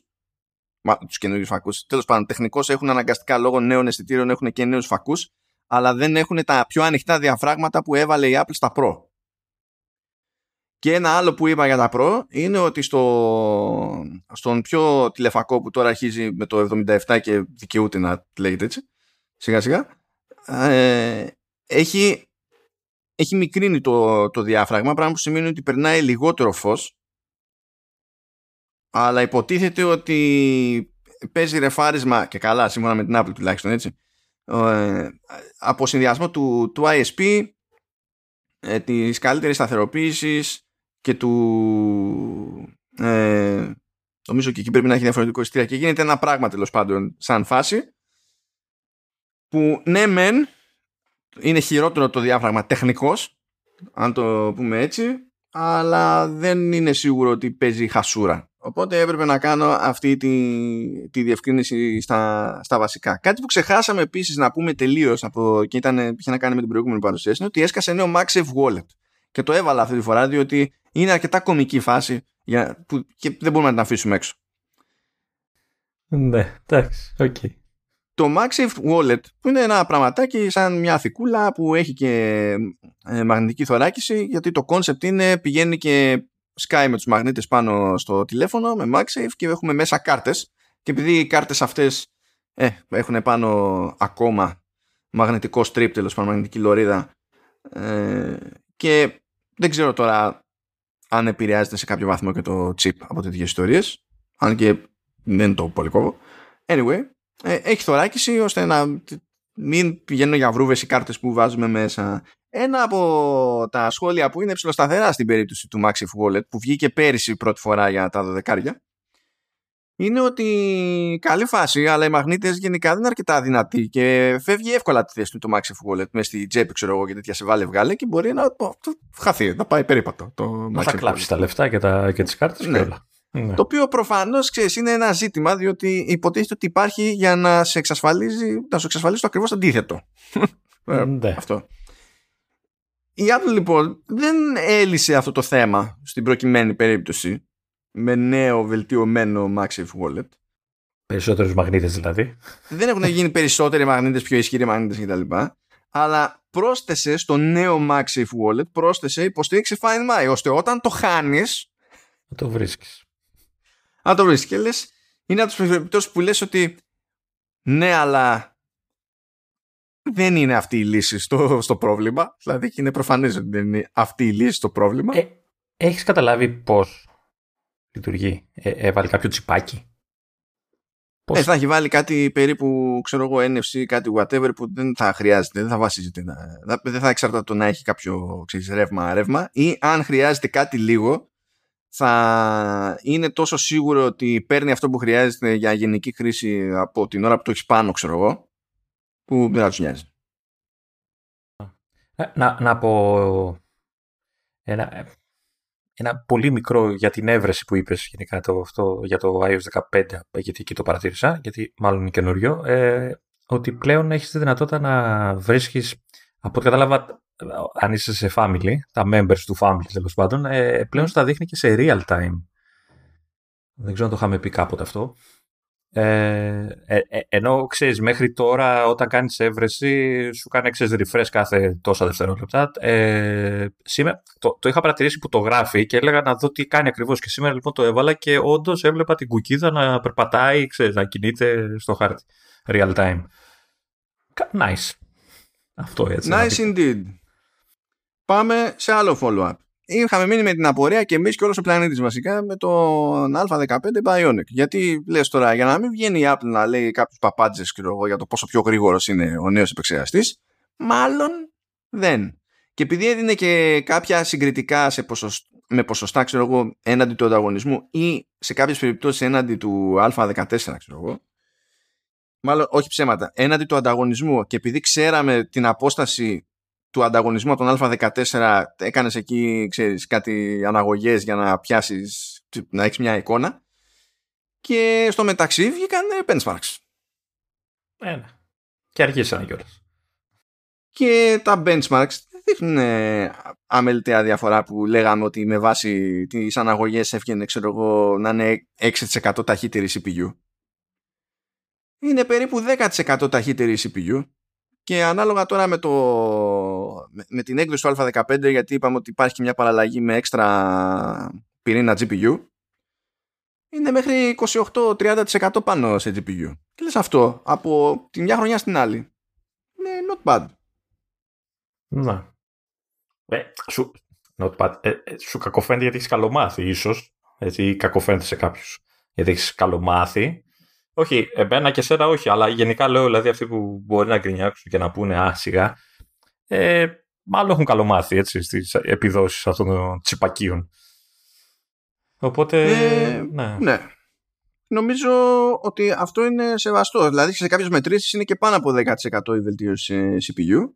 Και, και δεν ξέρουμε τώρα, δεν ξέρω αν υπάρχουν ε, benchmark για το Neural Engine. Αν μπορείς να μετρήσεις που, ξέρεις, πράγματα που αναλαμβάνει, πώς, πόσο βοηθάει. Οι μετρήσεις που έχουν βγει είναι από benchmarks που μετράνε CPU-GPU. Αλλά για Neural Engine ε, έχει δώσει μέτρηση μόνη της η Apple. Έλεγε ότι από εκεί που υποστηρίζει 11 τρισεκατομμύρια ε, operations στο δευτερόλεπτο είναι στο 15,8. Δηλαδή εκεί πέρα σου δίνει πραγματικά πολύ συγκεκριμένη μέτρηση. Ok. Okay. Άρα έχουμε και εκεί. Δηλαδή, ε, θέλω να πω, δηλαδή, ε, ξέρεις, ε, με τα σκέτα benchmarks τα απλά δεν, μπορεί, δεν ξέρω αν μπορείς να έχεις μια ε, πραγματική εικόνα, αίσθηση της, όλ, της, της, πώς το πεις τώρα, της ταχύτητας του συσκευής σε κανονική χρήση, ρε παιδί μου. Δηλαδή, Αυτά, αυτά είναι σχετικά, γι' αυτό όταν ξεκινάει κάποιος να κάνει benchmarking σε hardware δεν χρησιμοποιεί ένα benchmark. Αλλά το θέμα είναι ότι όταν χρησιμοποιείς το ίδιο benchmark ξανά και ξανά για να τσεκάρεις τα προηγούμενα και τα νέα ε, προϊόντα κτλ. Άσχετα με το τι σημαίνει το νούμερο που βγάζεις στο τέλος, μπορείς να, ε, να, να ξέρεις ότι η απόσταση των δύο αριθμών, επειδή ε, προκύπτει από το ίδιο benchmark, σίγουρα σημαίνει κάτι. Ναι. ναι. Ότι η απόσταση είναι αντιπροσωπευτική. Τώρα το τι αξιοποιεί ποιο software πότε και τι σοή χρήση κάνει ο καθένας προφανώς είναι άλλο παπά Ευαγγέλιο. Ναι. Και το Geekbench είπαμε να μην το κοιτάμε γιατί είναι της Apple. Ναι, ναι, ναι, είναι από αυτά είναι, είναι της Apple. Έχουν κάνει, εντάξει. Επειδή όταν κοιτάμε τα άλλα δεν ρίχνει η Apple στα αυτιά. Και όταν κοιτάγαμε εκεί και με, το, και με Apple Silicon το, M1 που έχει, είναι πλέον περσινός επεξεργαστής και ακόμη ρίχνει σε αυτιά, όχι σε όλες τις κατηγορίες αλλά ρίχνει, είναι πάλι ξεφτιλέ. Εντάξει. Τι να, τι, τι να πούμε τώρα. Για να καταλάβετε, επειδή έκανε ένας τώρα στο Input Mag, που στάθηκε και πολύ στη φωτογραφία και βρήκε και ένα πρόβλημα που υπάρχει στα 13 και είναι, είναι πρόβλημα δεν είναι μηχανικό είναι σχεδιαστική επιλογή της Apple που το θεώρησε εξυπνάδα η Apple και μόλις το ανακάλυψε αυτός έγινε τέτοιος χαμός στο web μέσα στις μέρες που μεσολάβησαν ας πούμε που είπε εντάξει θα βάλουμε ρύθμιση είπε η Apple για το, αυτός. Α, για, το, για το μάκρο λες έτσι ναι, ναι, για το, για το μάκρο. Γιατί υποτίθεται ότι ανάλογα με τις συνθήκες και την απόσταση που είμαστε στη, το, όταν πάμε να κάνουμε μακροφωτογράφηση ε, τρώει σήμα η εφαρμογή η κάμερα και γυρνάει σε άλλο φάκο από αυτό που έχουμε διαλέξει αρχικά. Και τσαντίζονται γιατί σου λέει γιατί να διαλέγει το σύστημα για μένα; Εγώ θέλω να κάνω ένα τράβηγμα κάπως. Δεν πρόκειται να μάθει ποτέ έτσι ως εταιρεία. Ότι, ξέρεις, σε, σε κάποια πράγματα ο χρήστης δεν γουστάρει αυτοματισμούς. Δηλαδή, ας υπάρχουν, αλλά ας υπάρχει και εναλλακτική. Και η φωτογράφηση η φωτογράφηση και ε, σε τέτοιες λειτουργίες ε, δεν θα τη πάω και εσύ ξέρω εγώ να τραβήξουμε κάθε μέρα μάκρο και δεν ξέρω τι αλλά θα πάει να ασχοληθεί ένας πιο εξειδικευμένος. οπότε ξέρεις βάλε να διακόπτει ένα αυτό και ε, μάθε επιτέλους ότι θέλουν και κάποια πράγματα χρειάζονται και την άλλη επιλογή, τη χειροκίνητη. Καλό είναι όλο αυτό που κάνει με, την με τον αυτοματισμό, ειδικά στις κάμερες, γιατί βοηθάει πολύ κόσμο κτλ. Αλλά σε κάποια κομμάτια πρέπει να το σκέφτεται από πριν, να μην χρειάζεται να γίνεται ο χαμός. Κοίτα, ε, έχω μια διαφωνία εδώ πέρα. Γιατί εγώ έχω την αντίθετη εικόνα ότι ο κόσμος γουστάρει αυτομα... αυτοματισμούς ε, και ε, χεσμένο τον έχει τον έλεγχο στη, στη φωτογράφηση. Όμως, όμως, όταν μιλάμε για κάτι που συμβαίνει στα Pro και από τα ατού των Pro ξέρω εγώ είναι πράγματα όπως ε, το ProRes Video και διάφορα τέτοια και σπρώχνεις εσύ τα προϊόντα αυτά με έναν τρόπο κάποιον ε, πρέπει να φανταστείς ότι αυτοί που, ε, στους οποίους στοχεύεις σε κάποιο βαθμό θα, θα πάνε να ξεψαχνίσουν με άλλη λογική τη, τις κάμερές σου και ότι περιμένουν να έχουν έλεγχο εκεί, δηλαδή πρέπει να το καταλάβεις. Δεν διαφωνούμε λοιπόν, το ίδιο λέμε. Έτσι, ναι, γιατί... απλά θέλω να σου πω ότι αν αυτό ήταν στα Mi Pro θα έλεγα τώρα καλά εντάξει. Γιατί μπορεί και να Ναι. έχει δίκιο η Apple στην τελική και όταν αλλάζει τον αισθητήρα να βγάζει καλύτερο αποτέλεσμα. Αλλά Ναι, ταυτόχρονα σαφώς. έχει δίκιο και ο άλλος που ξέρει τι κάνει, γιατί μπορεί να θέλει να χρησιμοποιήσει συγκεκριμένο ε, φακό με τη διαφορετική. Γιατί κάθε φακός έχει μια κάποια παραμόρφωση, έτσι. Για, θέλει να κουμαντάρει κάπως αλλιώς τη λήψη του και σου λέει να είναι από του μη, δεν κατάλαβα. Γιατί μου δίνεις το interface να διαλέγω φακούς και μετά αφού διαλέξω εγώ αυτό που θέλω, επειδή εσύ πιστεύεις ότι σε κάθε περίπτωση ξέρεις καλύτερα, ε, ξαναδιαλέγεις για μένα. ας πούμε. Anyway, να πούμε τώρα για τις διαφορές λίγο, επειδή τα έχω εδώ πιο μαζεμένα σε CPU, τουλάχιστον για τα, με τις μετρήσεις του Geekbench που πάνε τώρα, καταλαβαίνετε, είναι σχετικά. Ε, αλλά λέει ότι σε single core ο α15 είναι 10% ταχύτερος από τον α14 και σε multicore είναι 40% ταχύτερος σε σχέση με τον α14. Αυτή η απόσταση είναι, είναι unfunny. Και υποθέτω ότι είναι και το, το multicore είναι το βασικό μας νούμερο, έτσι, γιατί δεν νομίζω ότι υπάρχουν ε, ε, λειτουργίες που χρησιμοποιούν έναν ε, πυρήνα πια. πια έτσι, δηλαδή ο- ο- όλα προσπαθούν να αξιοποιήσουν ό,τι μπορούν. Μμμ, Debatable. Να. Debatable. Δεν έχω τόση εμπιστοσύνη στο πόσο multi-threaded είναι παρκώς, ξέρω εγώ, η- η- η πλειοψηφία των κλασικών εφαρμογών που χρησιμοποιούμε. Αλλά δεν το ξέρω και στα σίγουρα. Αλλά τέλος πάντων. Ε, ε, θέλω να εικάζω ότι οι εφαρμογές που έχει νόημα είναι δηλαδή κάποιες πιο επαγγελματικές, πιο ξέρω εγώ τι. Δεν είπα εγώ ότι το, το Temple Run θα παίζει με 6 πυρήνες, αλλά εντάξει. το 10% παραπάνω σε single core δεν είναι αμεληταίο, αλλά είναι προβλεπέ για τέτοιες περιπτώσεις. Ταυτόχρονα είναι 10% επί της καλύτερης επίδοσης single core που παίζει σε core εκεί έξω γενικά. Οπότε τι θα τους πεις; Και το 40% πάνω είναι 40% πάνω. Δεν λες ότι δεν κατάλαβα γιατί δεν είναι 45. Είναι 40% πάνω. Δηλαδή... Και αυτά είναι σε σχέση με το α14. Και μιλάμε για CPU τώρα, έτσι. Σε σχέση με Galaxy S21 Ultra, αλλά στην έκδοση Snapdragon 888, ε, είναι λέει 64% πάνω σε single core και 40% πάνω σε multicore. Το οποίο βγάζει και ένα νόημα παρα- πάνω. Δηλαδή η, α- η απόσταση που έχει σε multicore ε, μάλλον σε single core είναι μεγαλύτερη ε, ενώ η, α- ε, η απόσταση που έχει σε multi από το Snapdragon είναι η ίδια απόσταση που έχει σε multi από τον α14. Αλλά ο Snapdragon έχει περισσότερους πυρήνες. Μμ. Δεν έχει 6, έχει 8. Και, και καταφέρει να είναι πιο αργός πάλι δηλαδή. Κα, ε, ε, καταφέρνει θεωρητικ- ο, Σε θεωρητικό επίπεδο πάντα. έτσι. σε multicore 8πύρηνος 888 πιάνει την ίδια επίδοση με τον A14 και ο A15 είναι 40% πιο πάνω. Ναι. Οκ. Αυτό, χα, χα- χαλαρά, χαλαρά. Για GPU λοιπόν, η πενταπύρινη είναι 32% πιο γρήγορη από την έκδοση με την τετραπύρινη GPU. Όχι με τον α14. Α, στον Α15 με Α15 ουσιαστικά. Ναι, α15 με α15. Δηλαδή το, ε, τα Pro με τους 5 πυρήνες GPU ε, είναι- πάνε πιο γρήγορα, είναι 32% πιο UG. Σε σχέση με, α, με iPhone ε, 12 Pro και τον α14 είναι 57% πιο γρήγορη GPU. Και σε σχέση με την GPU του Galaxy S21 Ultra είναι 210% πιο πάνω. Εντάξει, άρα φέτος δώσανε μεγάλο πόνο στη GPU, έτσι. Είναι ξεκάθαρο. Εκεί, εκεί και η Neural Engine που είναι παραδοσιακά. Ναι. Λέει, το, μόνο, το μόνο chip λέει που ρίχνει στον α15 σε GPU ε, είναι ο M1 που είναι στα iPad Pro και τα λοιπά γιατί έχει περισσότερους πυρήνες ακόμη GPU. Έχει 7 και 8. Οπότε Ναι. Εντάξει, λογικό. των πραγμάτων, ρε παιδί μου.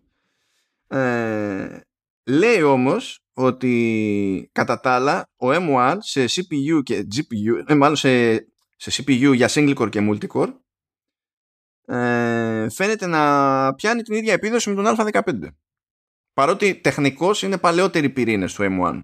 Α, Σαν Είναι, αρχιτεκτονική. είναι στο Α14, με τον Α14 δεν είναι. Ναι, ναι, ναι, αλλά πιάνει τις επιδόσεις που πιάνει ο Α15 ρε παιδί μου, σε αυτό.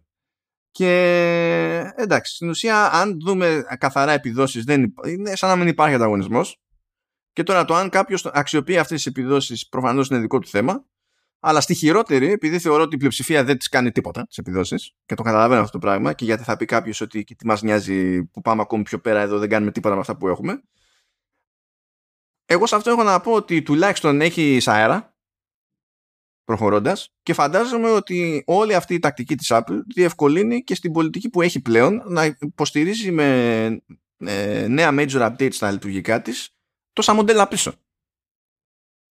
Ναι, δεν συζητάω. Σου, σου δίνει μέλλον, έτσι. Αγοράζει μια συσκευή και ξέρεις ότι θα αντέξει, ε, εκτός απρόπτου πάντα, να, να τρέξει για πολλά χρόνια ό,τι πιο τελευταίο κυκλοφορήσει η εταιρεία, έτσι.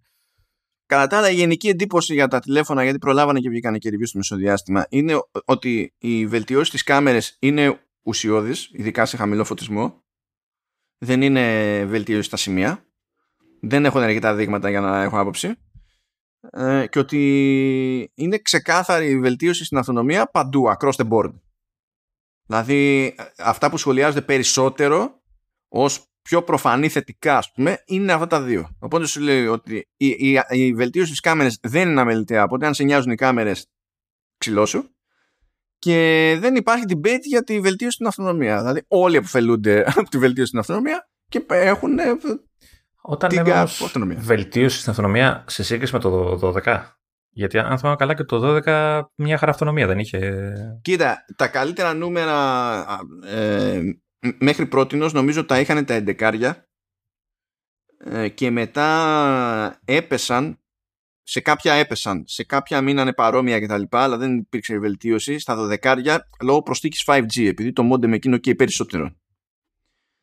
Τώρα πήγαμε παραπάνω ε, και στην περίπτωση, αυτό το θυμάμαι την παρουσίαση, στην περίπτωση του καινούριου Pro Max, του 13 Pro Max, σου λέει ότι αυτό το τηλέφωνο έχει, προσφέρει τη μεγαλύτερη αυτονομία που είχαμε σε οποιοδήποτε iPhone μέχρι σήμερα ever. Και, Τώρα και, για τα άλλα δεν ξέρω. και σε αυτό υπολογίζεται και το 120 Hz. Δηλαδή έχει καλύτερη Ναι, αυτονομία ναι. και 120 Hz. Ok. Αυτό είναι, δηλαδή, α, ας- και γι' αυτό νομίζω στέκονται πάρα πολύ σε αυτό, στο θέμα της αυτονομίας, διότι ε, καταφέρανε, πέραν του τι κάνανε με κάμερες και τα λοιπά, ναι, βάλανε και μεγαλύτερη μπαταρία και τα λοιπά, γλιτώσανε ενέργεια από ε, τη χρήση νέου μόντεμ. Φροντίσανε το λειτουργικό να μην κάνει, από ό,τι φαίνεται, χαζομάρες με τη, με, ε, με τη διαχείριση της οθόνης. Και αντίστοιχα φτιάξανε display driver και τα λοιπά που να μην κάνει παρόλες. Οπότε αν έχεις μια, κατα- έχεις μια οθόνη που για- κάνει κάτι που είναι πιο ενεργοβόρο ξεκάθαρα αλλά έτσι όπως λειτουργεί στο day to day γιατί προφανώς και μπορείς να το τσιτώσεις με το ας το πούμε εντός εκτός εισαγωγικών λάθος περιεχόμενο για την περίσταση και να είναι για πάντα στα 120 να μπορείς να το κάνεις και να προφανώς θα διάλθει το σύμπαν έτσι εννοείται αλλά λέμε τώρα στα, στα, καθ- στην καθημερινότητα χοντρικά ε, έβαλε μεγαλύτερη μπαταρία. Ε, πέρασε σε μόντε που καταναλώνει λιγότερο. Άλλαξε πάνελ που καταναλώνει λιγότερο το πάνελ, αλλά ταυτόχρονα λειτουργεί σε άλλη συχνότητα ε, και μπορεί να κάψει περισσότερο υποσυνθήκη. Βέβαια και λιγότερο υποσυνθήκη, διότι προηγουμένως λειτουργούσε μονίμως στα 60. Ενώ τώρα, άμα δεν κάνεις τίποτα, ξέρω εγώ, απλά διαβάζεις, θα πέσει στα 10 Hz. Είμαι, είμαι περίεργος να, το, να, δω, να δω αν φαίνεται όταν, όταν αλλάζει, αν κάνει κάποιο ξέρεις, ε, κλιτσάκι ξέρεις, από, και που το έχεις συνέχεια κίνητο, ξαφνικά το Ναι. κουνήσεις, πόσο Ναι. ομαλό, ξέρεις, αν θα φαίνεται ρε παιδί μου απότομη η αλλαγή στα, στο frame. Ναι. Και, και εγώ είμαι περίεργος γι' αυτό, για το, για το αν φαίνεται. Και γενικά, ναι, είναι, είναι αυτό. Γε, ε, γέλασα με ένα review που δεν το έχω διαβάσει επαρκώς, αλλά γέλασα διότι δεν μπορείς να το, να το λες αυτό σοβαρά. λέει ότι ναι, ξέρω εγώ τα πηγαίνουν καλύτερα λέει οι κάμερες στα 13 σε χαμηλό φωτισμό αλλά εντάξει λέει τη φωτογράφηση σε χαμηλό φωτισμό δεν είναι κάτι που ενδιαφέρει το ευρύ κοινό. Ε, what? Το ένα πράγμα που μπορεί να κάνει συστηματικά το ευρύ κοινό είναι να τραβάει φωτογραφίες σε λάθος φωτισμό. Δηλαδή αν μπορείς να ποντάρεις σε ένα πράγμα και να βγάλεις λεφτά σε αυτή τη ζωή είναι σε αυτό. Δηλαδή αυτός δεν βγαίνει βόλτες τα βράδια με παρέες σε μαγαζιά ή δεν ξέρω τι. Είναι πάντα καλοφωτισμένος. Μα το ζήτημα δεν είναι απλά η νύχτα. Γενικά, αν είναι πιο μαζεμένος ο φωτισμός, είσαι μέσα, είσαι με φως. Αλλά δεν είσαι με φως φάση τίγκα, είναι ανοιχτά τα παράθυρα, έρχεται από παντού, περικυκλωνόμαστε από φως κτλ. Είναι το σούρουπο και τα τέτοια. Δεν είναι. Η βελτίωση εκεί δεν είναι μια βελτίωση που θα τη δεις στη χάση και στη φέξη. Δηλαδή ποιος, ποιος λέει δεν θα τραβήξω ε, ε, δεν τραβάω ποτέ σχεδόν φωτογραφία στο σούρουπο; Δεν υπάρχει αυτό. Ή δεν τραβάω ποτέ βίντεο σε τέτοια φάση. Γιατί όλα αυτά πηγαίνουν καρότσι και το βίντεο. Επειδή είναι μεγαλύτεροι αισθητήρες και πιο ανοιχτά σχεδόν όλα τα διαφράγματα και τέτοια. Τι μπουρδα είναι αυτή; Τι, τι, είναι, είναι σαν να βγαίνει τέτοιο. Σαν να βγαίνει ταχύτερο PC, ταχύτερη κονσόλα και να σου λέει ο άλλος εντάξει, τι να το κάνω. Εγώ μόνο στο Word. No one cares. Πού είσαι εσύ μονίμω στο Word. Δηλαδή... Κονσόλα. γενικά για το, για το PC και τα λοιπά. είναι αυτό. Είδα γυρίσει και να σου πει: Εγώ παίζω μόνο τέτοιο. Παίζω μόνο Killer Instinct. Το, το, αυτό. Ή παίζω μόνο Tetris. Τι, τι να το κάνω. Ε, ε, δεν πάει έτσι. Δηλαδή, τι χασομάρα είναι αυτή. Δεν καταλαβαίνω. Anyway. Πώς αισθάνεσαι, Ελεονίδα, έχουμε κι άλλο follow-up. Απλά το ξέρεις. Εγώ, εντάξει. Ε, ψύχρεμο ακόμα. Εγώ περίμενα θα, θα έχεις καταρρεύσει μέχρι τώρα. Ε, θα συνεχίσουμε λίγο με Α15 διότι υπάρχει το περίεργο του Α15 ότι το Α15 στο iPad mini είναι υποχρονισμένος σε σχέση με το τηλέφωνο το οποίο είναι μαγικό διότι το iPad mini είναι μεγαλύτερη συσκευή και έχει περισσότερο χώρο άρα καλύτερη ψήξη ε, εγώ γιατί το θεωρώ το αναμενόμενο δεν ξέρω, για πες μας ε, το, θεω, το θεωρώ αναμενόμενο γιατί το, το iPad mini ναι είναι μεγαλύτερο από το iPhone κτλ αλλά δεν είναι συσκευή που θα τη χρησιμοποιήσει ο άλλος με τεράστιες απαιτήσεις. Δηλαδή και να είναι και λίγο πιο αργό που λέμε, δεν θα φανεί. Οπότε, ναι, γιατί να μην... αυτό δεν έχω καμία αντίληψη. Δεν ξέρω κιόλας αν ε, ο υποχρονισμός επηρεάζει και το κόστος. Δεν, δεν, δεν, ξέρω αν παίζει κάτι σε αυτό το θέμα. Ε, Α το πούμε ναι και όχι. αυτό, αυτή είναι και η μοναδική θεωρία που έχω σχετικά. Επειδή έχει κάνει και το άλλο η Apple φέτος, που βλέπουμε για πρώτη φορά το λεγόμενο binning σε, σε επεξεργαστή της σειράς Α που έχουμε μία έκδοση του Α15 σε τηλέφωνα με 4 πυρήνες CPU και μία άλλη με 5. Αυτό σημαίνει ότι έχει σχεδιαστεί εξ αρχής με 5 ή θα μπορούσε να έχει σχεδιαστεί και εξ αρχής με 6. Και πάνω στην κατασκευή να κλείνουν πυρήνες. Να παίζουν ελαττώματα. Δηλαδή mm. βγαίνει το chip, το δοκιμάζεις και βλέπεις ξέρω, ότι ο ένας πυρήνας δεν λειτουργεί. Είναι νεκρός. Αυτά τα υπολογίζουν να σχεδιάζουν αυτά τα πράγματα ε, και αυτό επηρεάζει το τι έχουν να σου προσφέρουν σε πρώτη φάση και σε τι κόστος σου προσφέρουν διότι αν έπρεπε να τα πετάει όλα αυτά πάλι θα έπρεπε να πληρώνει την ίδια παραγωγή και, τα ίδια, ε, και τις ίδιες πρώτες Ναι. Αν όμως χρησιμοποιεί και τα λίγο πιο ζαβά chips σε συσκευές που βγάζουν νόημα να υπάρχουν τέτοιες διαφοροποίησεις τότε δεν πετάει τα ίδια πράγματα στον κάδο. Δηλαδή θες να μου πεις ότι τι περιμένει να βγουν ελαττωματικά τσιπάκια από την παραγωγή για να φτιάξει ξέρω εγώ, iPhone με λιγότερους πυρήνες; Από ένα σημείο και μετά δεν, δεν το στοχεύει επί τούτο ότι ξέρεις, σχεδιάζω πλέον το τσιπάκι με πέντε πυρήνες, τέσσερις πυρήνες.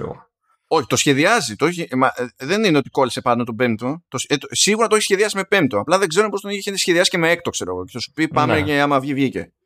Ε, και ξέρουμε ότι το worst case σενάριο είναι αυτό, το best case σενάριο είναι το άλλο και ανάλογα με τα νούμερα θα δούμε γιατί παίζουν trial runs και τέτοια. Δεν είναι ότι τα ξέρει ο άλλος από πριν ακριβώς τι ποσοστά θα έχει σε φύρα. Όλοι έχουν φύρα σε αυτά τα πράγματα. Το ζήτημα είναι να μην παραείνει η φύρα με βάση το προγραμματισμό που έχεις κάνει για το προϊόντικό σου γιατί τότε σου σκίζει στην ουσία την κοστολόγηση. Ναι. Γιατί πληρώνεις κερατιάτικα για, και πετάς περισσότερα από όσα. Ε, το σου βγαίνουν περισσότερα τσιπάκια άχρηστα από αυτά που έχεις υπολογίσει, ας πούμε, αλλά εσύ τα έχεις κρουθεί. Αλλά νομίζω ότι ενώ προηγουμένως, ας πούμε, μπορεί να υπήρχε μεγαλύτερη σιγουριά και έλεγε ότι όλη η Α14 είναι το ίδιο πράγμα. Τώρα μπορεί να ήταν πιο ωριακά τα πράγματα σε συνδυασμό με το ότι έπρεπε να κάνει παραγγελίες νωρίς, να προπληρώσει. Παίζει το σφίξιμο στην αγορά που παίζει με την αγορά ημιαγωγών και σου έλεγε ότι με αυτά τα δεδομένα δεν αξίζει να πετάξω. Οπότε ας τα μοιράσω λίγο περίεργα και μετατρέπεται η φάση σε διαφοροποίηση και πώς να σου πω, σε bonus features. Δηλαδή στο μυαλό του καταναλωτή ε, δεν λείπει πυρήνα GPU από το iPhone 13 αλλά έχει παραπάνω πυρήνα να. GPU το iPhone 13 Pro.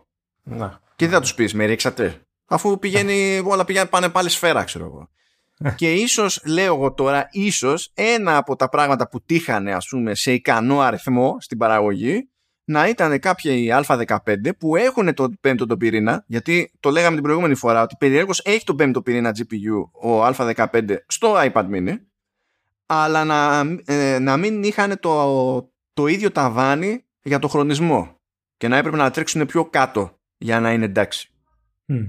Και να είπε ότι, οκ, μέσα στο μυαλό μας το χωρίζουμε έτσι. Όσα δεν πιάνουν τη συχνότητα που θέλουμε ε, και ας είναι από, τα, από τα τσιπάκια που είναι με πέντε πυρήνες να τα βάζουμε στο iPad mini, αυτά που είναι ακριβώς όπως τα θέλουμε να τα βάζουμε στα, στα iPhone Pro και όσα είναι στις συχνότητες που θέλουμε αλλά όχι στους ιδανικούς πυρήνες GPU θα τα βάζουμε στα 13 τα, τα βανίλα. Δηλαδή το, το σκέτο και το mini και καλά. Δεν είναι άκυρο αυτό. Ούτε παθαίνει ένα δεν είναι, μου φαίνεται απλά δηλαδή από ένα σημείο μετά θεωρητικά δεν θα στρώσει η παραγωγή δεν θα ισιώσει δηλαδή δεν θα βγαίνουν σωστά όλα τα τσιπάκια ας πούμε. Προχωρώντας τα ποσοστά βελτιώνονται. Στην αρχή είναι τα πιο δύσκολα. Αλλά προχωρώντας πάλι, δεν λες αλλάζω την προδιαγραφή του τηλεφώνου. Αυτό. Άρα τι περιμένει, αυτό σου είπα πριν. Περιμένεις δηλαδή να. ή, ή, ή χαλάς με το επίτηδες τσιπάκια στο Όχι, δεν το, δεν το χαλάς. Απλά φροντίζεις το software να μην λειτουργεί. Α, ok. Okay. Αν σου φτιαχτεί δηλαδή, φροντίζεις το software να μην λειτουργεί. Ή κρατάς κάβα, άμα έχεις περίσσια, ξέρω εγώ, κρατάς κάβα για να τα χρησιμοποιήσεις σε άλλη συσκευή μετά. Να, να. Μπορείς να πεις ότι αυτά πλέον που μου βγαίνουν πιο συχνά όπως τα ήθελα, τα βάζω στο επόμενο iPad Air. Ναι. Χωράνε αριθμίες. Δεν θα μπορούσε, δηλαδή αν είναι μέσω software το κλείδωμα στο δεν θα μπορούσε αργότερα μετά από χρόνια να το ξεκλειδώσει για να τρέξει το τάδε λειτουργικό πιο εύκολα; Ε, τώρα θεωρητικά γίνονται αυτά τα πράγματα, αλλά να σου πω κάτι, νομίζω ότι δεν αξίζει το μπέρδεμα ούτε για να το εξηγήσει στο, στον καταναλωτή. Μετά θα πεταχτεί ένας καταναλωτής και θα πει Γιατί αυτός έχει πάρει το ίδιο τηλέφωνο με μένα και το δικό του βγαίνει δηλαδή πιο γρήγορα. Άρα με έχεις κοροϊδέψει. Άρα πάμε για class action lawsuit. δεν είναι. Λες, δεν μπλέκω. Ναι, δεν, δεν το κάνω. Okay. Διότι κάποιοι θα πούνε άτι ωραία και όλοι οι υπόλοιποι θα μου πρίξουν τα σηκώτια. και γιατί να έχω. Ενώ τώρα θα μου ρίξει ένα στα σηκώτια. Τώρα πάνε όλα ρολόι. Mm. Δεν μου παραπονιέται mm. κανένα για αυτό το θέμα. Για αυτό το θέμα. δεν μου παραπονιέται κανένας για το chip. και είναι και ευχαριστημένοι γενικά. Δεν είναι ότι απλά δεν παραπονιούνται. Περνάνε και ωραία. Οπότε ας το εκεί πέρα. Δεν το πειράζει. Το κουνάς στο πλοίο. Τη βάρκα.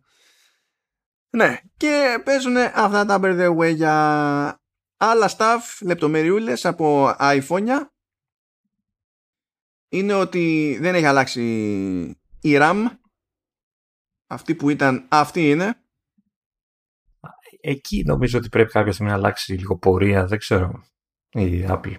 Έχει ένα θέμα με τις RAM. Γενικά σε όλες τις συσκευές της. Είναι φιδωλή. Ε, κοίτα, τα 13 έχουν 4. Τα Pro έχουν 6. Που είναι άλλος ένας λόγος για τον οποίο ξέρεις, μπορεί να υπάρχει το ότι ξέρεις, στη μία περίπτωση λειτουργεί το ProRes και στην άλλη περίπτωση δεν λειτουργεί το ProRes. Ναι, ε, αλλά ρε παιδί μου δεν είναι. Δεν τη βγάζουν τσίπικα. Τώρα να σου πω, κοίτα, κάτι Android smartphones που πηγαίνουν ξέρω, έχουν 12 GB, λες παιδιά για να χρειάζεται το τηλέφωνο 12 GB τη δεδομένη χρονική στιγμή, γιατί σε, σε άπειρο χρονικό διάστημα όλα προς τα πάνω πάνε και, ναι, το, και το τι χρειάζεσαι και το τι προσφέρεις και τα λοιπά. Έτσι αυτή τη στιγμή για να χρειάζεται 12 GB RAM σε τηλέφωνο κάτι κάπου πηγαίνει στραβά στο software. Δεν βγάζει νόημα αυτό. Γιατί βρίσκουμε τηλέφωνο με 12 GB RAM, το τελευταίο επεξεργαστή Snapdragon κτλ. Και, και πηγαίνει χειρότερα από τον M1 με τα 8 GB πάνω RAM. Δηλαδή δεν είναι η RAM που σε σκίζει εκείνη την ώρα. Ναι, Κάτι είναι άλλο. διαχείριση, εντάξει, ok. Okay. Ναι. Απλά δεν ξέρω. Θα μου πεις εντάξει και 6 GB στα Pro δεν είναι και λίγα έτσι για τηλέφωνο πια. Έτσι, okay. Όχι, στα iPad Pro το σε με τον M1. Ναι, ε, βασικά στα, στα iPad πλην του M1, ε, ίσως πρέπει λίγο να... Γιατί είναι συσκευές που γρήγορα καταναλώνουν τη μνήμη, δηλαδή και στο μέλλον όσο ξέρεις παλιώνουν, ε, σίγουρα τη χρειάζονται. Δηλαδή είναι, είναι, σίγουρα ένα από τα μείον του δικού μου τάμπλετ, ας πούμε. Θα μου πεις είναι και 100 χρονών το τάμπλετ σου, αλλά ok. Okay. Αλλά ήταν, ε, το, το βλέπω ότι είναι μείον από τότε, παιδί, με τα 2 GB, ας πούμε. Ήξερα ότι θα έχω θέμα. Ναι, και, και στα τάμπλετ ίσως ε, θα έπρεπε λίγο να, να ανεβάσει λίγο το, το low end, ας το πούμε.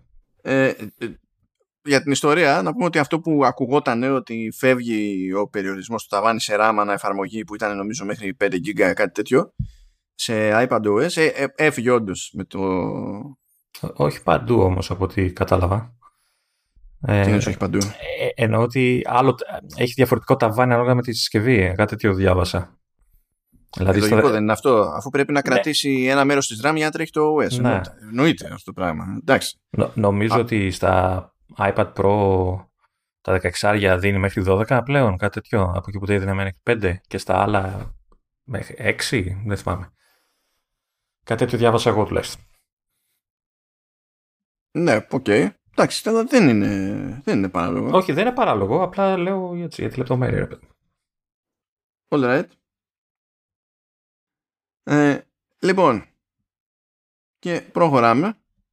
Επίσης, τι, άλλο, τι, τι άλλα μερεμέτια έχουμε εδώ πέρα, εδώ πέρα, γιατί καταλαβαίνετε, αυτά δεν γίνεται από μνήμης, υπάρχει ελπίδα.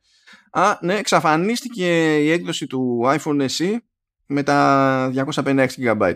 Αυτά θα κάνει γενικά όταν αλλάζει το line-up. Η Apple συνήθως αφαιρεί κάποιο πιο μεγάλης χωρητικότητας μοντέλο από παλαιότερο iPhone κάνει αναδιάρθρωση στο line-up τέλος πάντων για να βγάζει περισσότερο νόημα και ε, πέραν του να βγάζει περισσότερο νόημα το να πηγαίνω σε μεγάλη χωρητικότητα στα τρέχοντα μοντέλα να σημαίνει ότι πηγαίνω και συγκριτικά στα πιο σόι μοντέλα. Αναγκαστικά ας το πούμε έτσι. Δηλαδή αν θέλω 256 να, να μην έχω ως λύση το iPhone εσύ. Να αλλά ναι Anyway, πάει γι' αυτό. Τι άλλο, τι άλλο έχουμε; Λοιπόν, Apple Watch. Λοιπόν, φόρεσα το Watch S8. Μου πήρε λίγη ώρα. Έτσι, δεν ξέρω γιατί. Έκανε γύρω σε 100 ώρες να μπει το, το software, να κατέβει και να, να μπει στο ρολόι. Προφανώς ήταν η μέρα που όλοι το κατεβάζανε.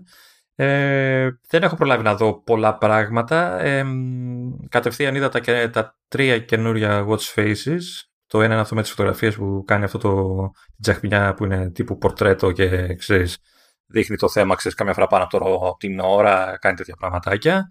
Έχει ένα ακόμα που είναι με το word clock, το οποίο δεν έχω καταλάβει τη λογική, δεν ξέρω πώς λειτουργεί. δεν έχω καταλάβει πώς, πώς μπορείς να βλέπεις κατευθείαν την, την ώρα, θα το ψάξω όμως.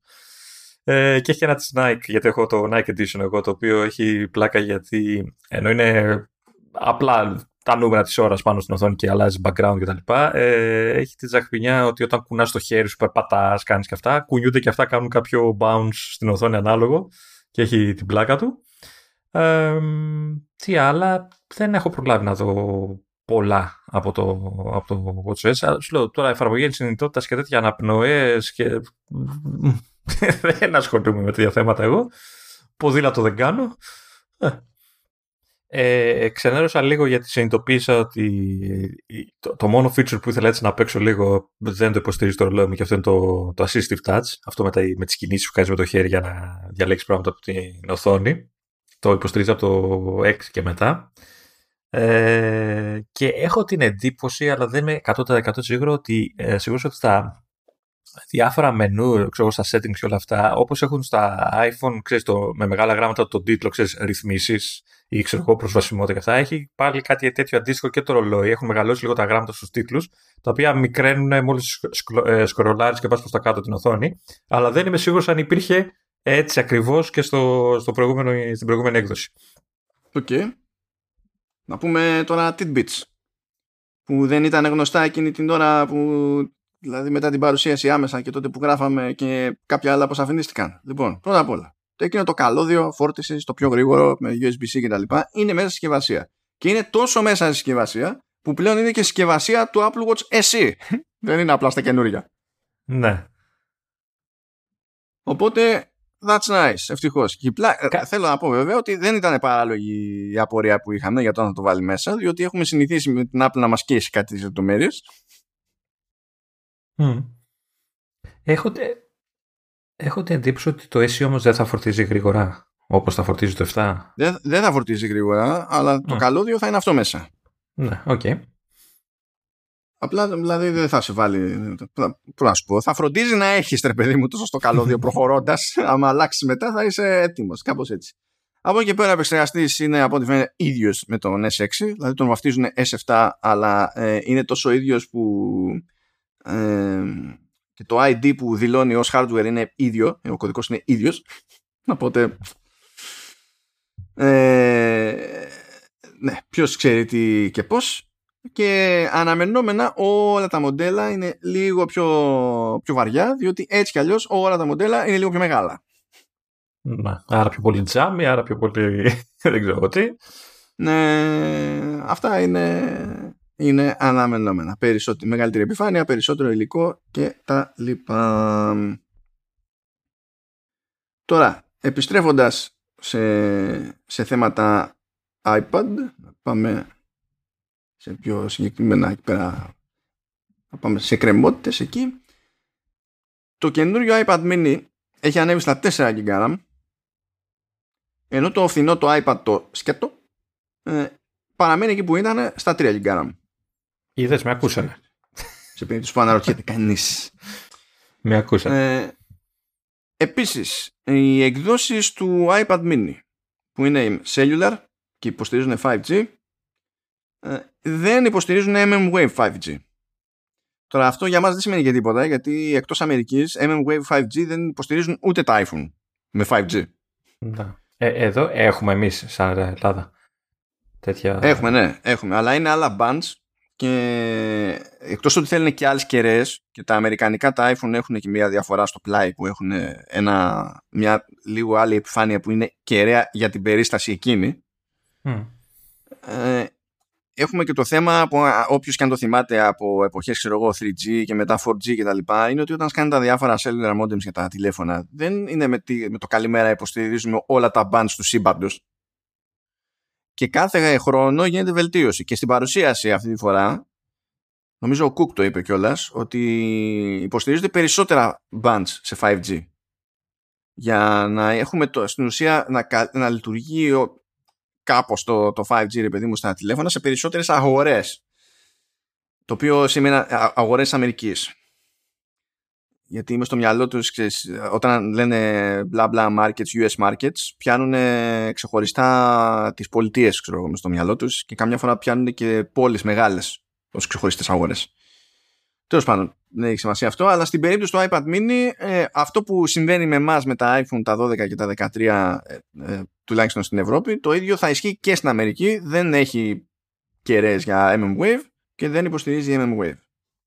Που είναι το πιο γρήγορο αλλά πιο ενεργοβόρο ακόμη και με χειρότερη εμβέλεια 5G. Αλλά δηλαδή δίνει πόνο στη, στην ταχύτητα. Δεν είναι αναγκαίο. Ε, νομίζω απέχουμε ακόμη από την εποχή που θα είναι αναγκαίο σε κάτι. Αλλά όσο αναγκαίο και να είναι, όταν η εμβέλεια μιας κεραίας 5G για MM-Wave έχει την ίδια εμβέλεια που έχει πάνω κάτω το, το, το ασύρματο router που έχουμε στο σπίτι, Καταλαβαίνετε, θέλει πολύ κεραία το πράγμα για να πούμε ότι ε, το δίκτυο που υποστηρίζει MM-Wave έχει κάλυψη της προκοπής ώστε να μετακινούμαστε και να θεωρούμε ότι υπάρχουν αυξημένες πιθανότητες να κάνουμε κάτι το MM-Wave, να το βρούμε για να το κάνουμε κάτι. Αυτό είναι. Ενώ το πιο βανίλα, το όντως στην παιδί μου το βρίσκουμε ρε παιδί, και στην Ελλάδα κανονικά. Και τι, τι άλλο έχουμε για το... Α, όχι, δεν έχουμε κάτι άλλο για το iPad mini, γιατί είχα βάλει εδώ ότι είναι ο υποχρονισμένος Α15, αλλά να που το είπαμε πριν στα του Α15. Δεν πειράζει, δεν πειράζει. Μυαλό εμετός, προγραμματισμός, adjusts accordingly. Φυσικά βγήκαν όλα τα νέα λειτουργικά εκτός από το Monterey, δηλαδή iOS 15, iPad OS 15, το HomePod Software whatever 15, το tvOS 15 ε, WatchOS 8 θέλω να πω ότι Apple στο, στο στο Medium Room της έβγαλε δελτίο τύπου για iOS, iPadOS 15 και WatchOS 8. Ε, προφανώς δεν έβγαλε δελτίο τύπου για το HomePod software γιατί δεν, δεν το μαρκετάρει και σαν να είναι κάποιο λειτουργικό άλλο. Για το tvOS 15 δεν έκανε καν τον κόπο να βγάλει δελτίο τύπου. Απλά συνέβη. Είναι, είναι αυτό. Έπρεπε να. Δηλαδή, και εγώ για το τι είναι μαζεμένο εδώ, ή, ή κοιτάζεις το changelog από το επίσημο release, ας πούμε, ε, ή πηγαίνεις σε κάποιο site τρίτου που έχει κάνει copy-paste το changelog για να, άμα δεν ξέρεις πού να πας να τα πετύχεις αυτά τα πράγματα. Και δεν είναι ότι είναι και αδιάφορο, δηλαδή είναι που προσθέτει ε, spatial audio, ε, είναι που ε, λειτουργεί αλλιώς το routing με τα AirPods που τέλος πάντων παίρνει χαμπάρι αυτό που γίνεται μέσω τηλεφώνου και Mac τέλος πάντων για να κάνει auto switch που δεν το υποστήριζε πριν. Ε, το pairing για στέρεο με HomePod. Ε, η ARC με HomePod mini. Ε, δηλαδή έχει πραγματάκια. Δεν σου λέω τώρα βγάλε τέτοιο τύπο για τους screensavers. Εντάξει. Α, με, έλα τώρα με, το χάλασες. Αυτό είναι το πιο σημαντικό. Ρε. 16 είναι αεροφωτογραφίε. 16 είναι αεροφωτογραφίες. Αυτά μου αρέσουν. Ε, ναι, έχει, ξέρω εγώ, ok, λέει για authentication με face και touch ID από το τηλέφωνο, δηλαδή για να κάνουμε login κάπου τέλος πάντων μπορούμε να το πάμε μέσω τηλεφώνου, καλό είναι γι' αυτό. Δηλαδή είχε, είχε πράγματα ρε παιδί μου να πει. Έτσι, δεν είναι ότι είναι φάση τελείως γιούχου. Έχει αλλάξει, έχει αλλάξει, το έχουμε πει παλιότερα, το video player, το UI, στο Apple TV και αυτά. Ναι, ναι, έχει αλλάξει. Λοιπόν, αλλά εκεί που θέλω έτσι και με αυτό να μαζευτούμε για το επεισόδιο, ε, νομίζω ότι πρέπει να θυμηθούμε και εμείς οι ίδιοι, αλλά να θυμίσουμε και σε εσάς πόσα πράγματα έχουν ανακοινωθεί για όλα αυτά τα λειτουργικά, αλλά δεν είναι ακόμη στο release που βγήκε. Καλά, δεν χρειάζεται να πεις πολλά. Όλα τα ενδιαφέροντα θα έρθουν πιο μετά. Έτσι. Το SharePlay το έφαγε μαρμάγκα, έτρεχε στις beta μέχρι που το κόψανε και είπανε θα βγει πιο μετά. Και βέβαια βγήκε η beta του 15.1 και υποστηρίζει πάλι SharePlay. Θα δούμε τώρα πώς θα πάει αυτή η δοκιμή. Καλά, και οι πρώτες ε, υποστηρίζανε, δεν λειτουργούσε. Θυμάσαι που το πάλευα κιόλας. Στο είχα πει ότι Ναι, το, αλλά το, το, θέμα είναι ότι το είχαν βγάλει από τις beta. Τώρα με τη 15.1 το ξαναβάλανε, οπότε αυτό υπονοεί κάποια πρόοδο. Ότι μπορεί και να λειτουργεί. ναι, αυτό. Αλλά δεν ξέρω ποια θα είναι η κατάληξη. Θα δούμε ποια θα είναι η κατάληξη. Αν θα προλάβει το 15.1 το κανονικό το release ή αν μπορεί να πάει και πάλι πιο πίσω, ρε παιδί μου. Που το SharePlay, για όποιον δεν θυμάται, είναι μια τέλος πάντων λειτουργία που είναι παρακλάδι του FaceTime, όπου υποτίθεται ότι μπορεί να τρέχει ένα call παράλληλα και σε εφαρμογές που υποστηρίζουν το SharePlay το περιεχόμενο που βλέπουμε μπροστά μας να συγχρονίζεται. Άρα μπορούμε, ξέρω εγώ, να δούμε κάτι σε Apple TV Plus. Όλοι να βλέπουν εκείνη την ώρα ακριβώς το ίδιο πράγμα με το σωστό timing και τα λοιπά και να τρέχει το call και να μπορούμε να συζητάμε, να σχολιάζουμε παράλληλα και τα λοιπά. Κάτι που δεν θα κάνω ποτέ διότι το συγχαίρομαι. Ε, δηλαδή ή προσέχω τι βλέπω ή δεν προσέχω τι βλέπω. Δεν καταλαβαίνω. δηλαδή, okay. Έλα, εκτός, όχι, αν βλέπω, εκτός αν είχε το Apple TV Plus, ξέρω εγώ, αν είχε. Να, στο Carpool Karaoke, ναι, το κάνω, το κάνω για να κράζω παράλληλα. Πώς θα διασκεδάσω. Ε, όχι, όχι, θα το κάνουμε. Θα το κάνουμε μαζί, γιατί πρέπει για το κοινό μας να τεστάρουμε τη, λειτουργία. Α, απλά θα Να τα θυμάσαι, γιατί σου λέω ότι θα, θα δοκιμάσεις Apple Fitness Plus, μου κάνεις το Κινέζο. θα θυμάσαι. Αυτό είπαμε θα είναι και με βιντεοκάμερα. Ναι. Άλλο ένα πράγμα που λείπει είναι το λεγόμενο digital legacy που υποτίθεται είναι ένας μηχανισμός που επιτρέπει στο χρήστη να ορίσει κάποια άλλη του επαφή που θα μπορεί να έχει πρόσβαση στο Apple ID του σε περίπτωση που πεθάνει ο κάτοχος του Apple ID. Την άξι τα πέταλα. Ναι. Ωραία, χαρούμενα πράγματα. Αισθά, αισθάνομαι ότι θα το δοκιμάσω αυτό.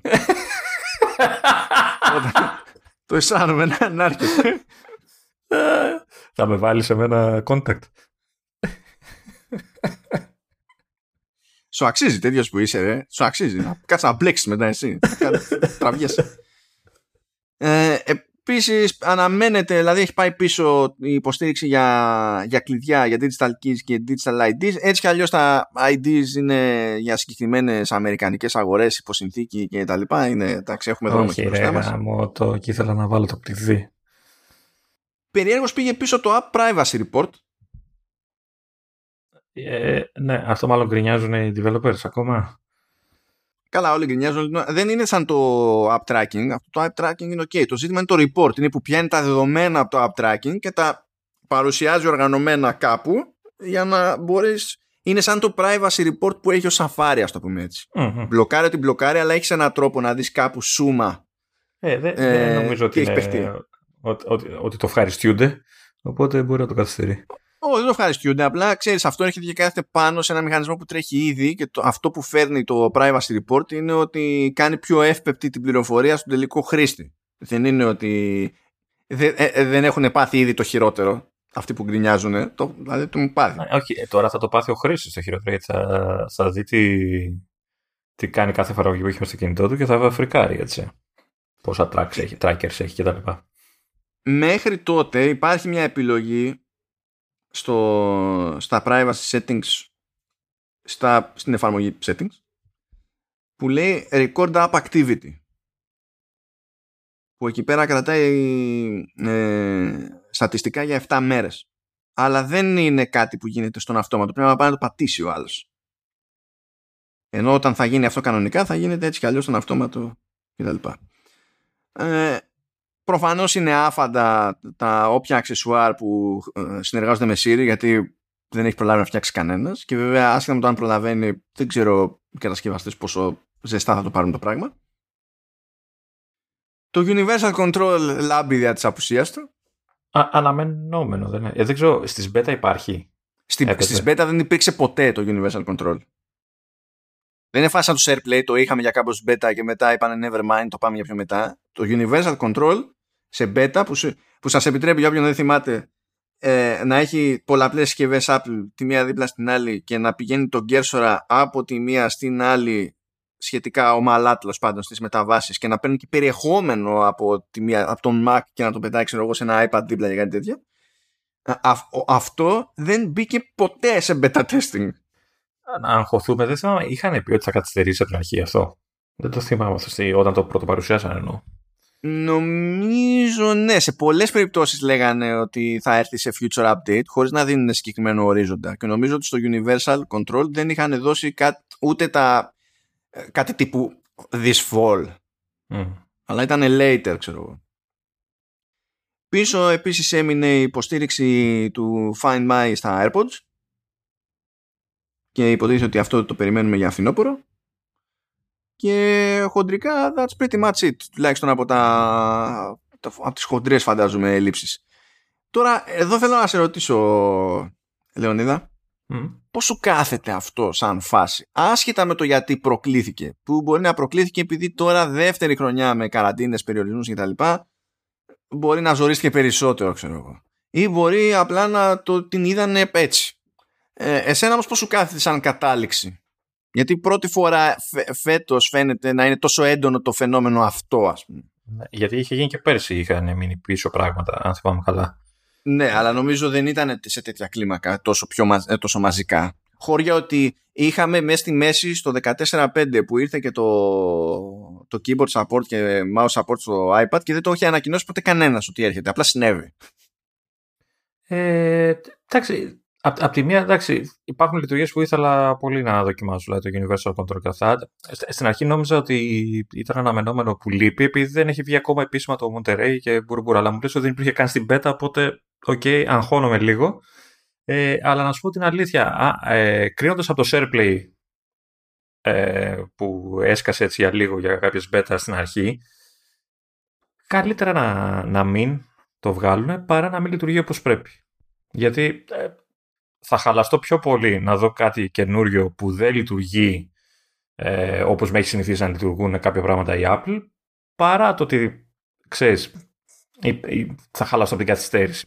Δεν, δεν με απασχολεί πια. Δηλαδή είναι, νομίζω κάνει, είναι, είναι σωστό που επιλέγει να καθυστερήσει κάποια πράγματα για να τα βγάλει μετά super wow και δεν, δεν συμμαζεύεται. Τώρα, δεν ξέρω πώς θα νιώσω αν μου πει ότι ξέρεις τι, το Universal Control, τα FLAC iOS 16 και βλέπουμε. Εκεί θα θεωρήσω ότι ήταν κακός ο προγραμματισμός από μεριά Apple, τον, το ανακοίνωσε πολύ νωρίτερα. Τι να σου πω. Ε, αλλά σε γενικές γραμμές νομίζω ότι κάνει καλά που καθυστερεί πράγματα που δεν λειτουργούν. Γιατί, γιατί ξέρεις, είναι και πράγματα που όταν, όταν κάτι δεν λειτουργεί, αρχίζει και παίρνει την μπάλα ως αίσθηση όλο το λειτουργικό. Αρχίζουν και λένε όλοι, Α, το iOS 15 είναι buggy και σέρνεται και κολλάει και έχει προβλήματα. Που στην ουσία μπορεί να είναι προβλήματα σε μια συγκεκριμένη λειτουργία, ξέρω εγώ, ή σε κάποιο app ή οτιδήποτε. Καλύτερα λοιπόν να τα αφαιρεί και να μην υπάρχουν καθόλου στην αρχή και να τα βάζει όποτε αυτή πιστεύει ότι είναι έτοιμα. Ναι, εγώ συμφωνώ. Ε, έχω μια έξτρα σκέψη βασικά.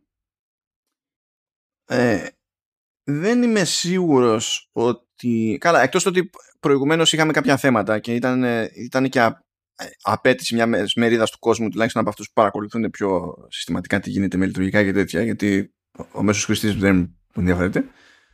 Ε, μετά από την όλη ιστορία τη μανούρα που είχε γίνει με το iOS 13 που ήταν ε, dumpster fire που λέμε. OK. Okay. στο λανσάρισμα δεν έκανε μήνες να ισιώσει αυτό το πράγμα. Ε, λέγαμε ότι τέλος πάντων μην προσπαθείτε να τα πετάτε όλα μαζί. Βάλτε ένα πλάνο εκεί και όταν το κάθε τι είναι έτοιμο. Από το να μας κάνει στη μάπα και να κλαίμε όλοι μαζί παρέα δεν έχει κανένα νόημα, μαζί μια είναι Οπότε σίγουρα θεωρώ ότι έχει παίξει ένα κάποιο ρόλο και έχει φέρει κάποια αλλαγή πλάνου αυτό το πάθημα που παρά ήταν στο 13. Βάλε μετά και την όλη φάση με την πανδημία. Βάλε και το κατεμέ πείραμα που έγινε με, το, με, με, τη, με τη φάση με τον Κέρσορα στο iPadOS. Διότι προφανώς και το φτιάχνανε από καιρό πριν. Ένα. Προφανώς και ξέρανε ότι θα βγει. Αλλά κάνανε συνειδητή επιλογή να μην το επικοινωνήσουν ποτέ παρά μόνο όταν βγήκε. Ε, και έτσι μου δημιουργείται μια υποψία ότι μπορεί να αλλάζει λίγο τη συνηθισμένη της τακτική λόγω συγκυριών και παθημάτων αλλά ότι ενδεχομένως να το έχει δει και ως ε, εναλλακτικό επικοινωνιακό πλάνο. Φαντάζομαι βλέποντας και πόσο σε καλό της βγήκε η φάση με το 14.5 γιατί ήταν παντού μόνο ενθουσιασμός, σαν να μην υπάρχει αύριο. Και να σου λέει ότι ξέρεις κάτι στην τελική, άμα σκάσει το 15-1, ξέρω εγώ, και έχει όντως το SharePlay, θα έχω όλα τα media να λένε μπλα μπλα SharePlay. Και θα αυξάνονται οι πιθανότητες να συνειδητοποιήσει ένας πιο περαστικός, ας πούμε, χρήστης ότι κάτι παίζει και να κρατάει το, την εξέλιξη του λειτουργικού πιο πολύ ρε παιδί μου στην επικαιρότητα για μεγαλύτερο χρονικό διάστημα και να σκάει εκεί με δόσεις. Ε, εγώ πάλι νομίζω ότι είναι και λίγο πιο ε, μου δείχνει και λίγο πιο συντηρητική, λιγότερο επιθετική στην προσθήκη νέων λειτουργιών ακριβώς επειδή έχει καεί στο παρελθόν με αστάθειες και διάφορα ε, νομίζω δείχνει αυτό, ένα συντηρητισμό, ένα, ένα, ένα μάζεμα, ρε παιδί μου. Δεν, δεν τα πετάμε όλα και για. Και νομίζω είχαν πει κάποια στιγμή ότι θα αλλάξει ο, ξέρεις, και ο έλεγχος που γίνεται και ο, ξέρεις, οι διαδικασίες όλες. Και μήπως είναι και, και αυτό μέσα στις αλλαγές. Ότι ξέρεις τι, πάμε λαού, λαού, πιο, πιο λαού μάλλον. Δηλαδή θα, θα μπουν όσα μπορούμε να μπουν και είναι ο σόι και ξέρεις, σιγά σιγά θα μπουν και τα υπόλοιπα. Ναι, ε, εγώ νομίζω ότι το έχουμε παντρευτεί αυτό το καινούριο τροπάριο και νομίζω ότι για καλό είναι γενικά. Είναι καλό και για τους ακροατές μας γιατί αν θυμάστε την τελευταία φορά που τα είπε τα πάντα όλα σε μια παρουσίαση και τα εννοούσε που ήταν νομίζω στην εποχή του iOS 13, χρειαστήκαμε τέσσερα επεισόδια για να τα καλύψουμε όλα μόνο τη λίστα. Και ήταν και τρία ώρα, τι ήταν. Δεν θυμάμαι. ναι, ναι, ναι. Αυτή τη φορά ήταν λίγο πιο my η κατάσταση, παρότι είχε και πράγματα που είναι για πιο μετά, ξέρω εγώ. Εντάξει, να ζήσουμε κι εμείς. Και εσείς. Έτσι που το σκεφτούμε, ισχύει και αυτό που είπες, ότι κρατάει και το λειτουργικό πιο ζωντανό, ας το πούμε, σε όλη τη διάρκεια της ζωής του, ρε παιδί μου. Δηλαδή για όλο το χρόνο έχεις πράγματα να περιμένεις, ρε παιδί μου.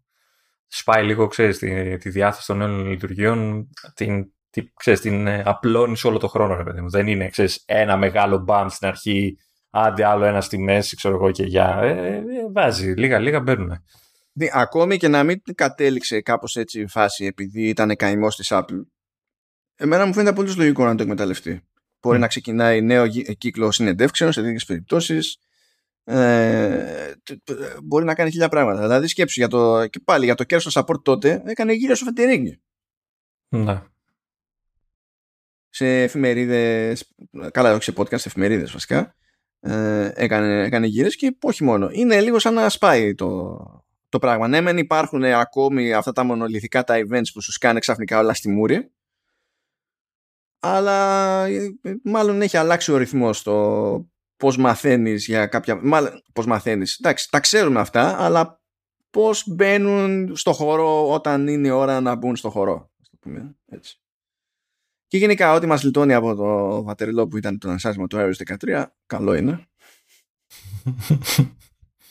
Γιατί ε, είναι ωραίο να περνάς σχεδόν τρεις μήνες στην πέτα και μετά σχεδόν ένα μήνα στο, στο κανονικό το release και η εφαρμογή mail να είναι από τα βασικά πράγματα που χρειάζεται την καθημερινότητά σου και να είναι από τα πιο αναξιόπιστα πράγματα στο λειτουργικό. δηλαδή, ναι, υπάρχει, υπάρχει ένα πρόβλημα.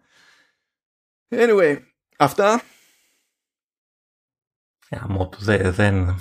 Ε, ότι θα καταρρεύσεις το γάμο του. Καταρρεύσω τώρα, θα δω τι έχει γίνει όση ώρα γράφαμε. Ναι. Τι άλλο έχει πάει στραβά. Γιατί να σου πω, μάνι μάνι, εκτός του ότι είναι πίτα το πρόγραμμά μου, έχω πολλές ώρες δουλειά ε, στο, στο πρόγραμμα μου μπροστά. Πολλές ώρες δουλειά. Οι Τετάρτες μου πλέον είναι πίκρες στον αυτόματο. Δεν υπάρχει διέξοδος. Ε, ε, ε, θες να πεις ότι η μόνη ακτίνα φωτός είμαι εγώ και η φωνή μου που σου συντροφεύουν για τις δύο ώρες αυτές που γράφουμε. Πλάκα, πλάκα είναι σαν ευχάριστο διάλειμμα. Άστα να πάνε. Από εκεί να καταλάβεις. Δηλαδή, αν αυτό είναι το ευχάριστο διάλειμμα. Το έχουμε γράψει, θα έχω να το λέω. Έτσι. Ό,τι πεις θα χρησιμοποιηθεί εναντίον σου. Δηλαδή, φυσικά έτσι έκανα, έριξα μια κλεφτή ματιά εκεί πέρα στο, στο, στα RSS feeds μου και φυσικά βγήκε νέα beta Monterey public beta και φυσικά βγήκαν και η public beta των 15.1 iOS και iPadOS οπότε θα φάω και άλλο χρόνο από τη ζωή μου. Πάμε να κάψουμε τις συσκευές γιατί ξέρεις αυτές είναι οι πρώτες beta τώρα. Έτσι. Ε, εντάξει, όταν πηγαίνει και είναι πρώτη beta 15.1 δεν είναι σαν πρώτη beta, ε, beta 15. Δεν ξεκινάει. Εντάξει, ε, όχι, ναι, ναι. drama queen, τελείως. Μάσε με και πέρα λίγο να το χαρώ. ναι, επειδή δεν έχεις ευκαιρίες όλη τη χρονιά και τώρα το περιμένεις πώ και πώς. Ε, να σου πω κάτι. Τόσα Emmy έχουν φτιάξει και δίνουν σε άλλους. Να δώσουν και ένα για μένα. Emmy για drama queen. Ε, εντάξει. Αυτή. Τι να πω τώρα. Τι να... Απογοητεύτηκα γιατί και λέω αυτοί παίρνουν έμι, εμείς δίνουμε αίμα. Φαντάστηκα ότι θα, θα είχε ελπίδα αυτό το λογοπαίγνιο. Μετά στενοχωρήθηκα που το σκέφτηκα. Όλος στραβά. Σαν τη μέρα μου σήμερα. Δεν είναι δουλειά αυτή. Λοιπόν, Γεια σας από μένα. Ελπίζω να τον ξαναδούμε στο επόμενο επεισόδιο. Δεν ξαναζήσει. Μέχρι αύριο, εντάξει. Γεια σου, πλάτανε.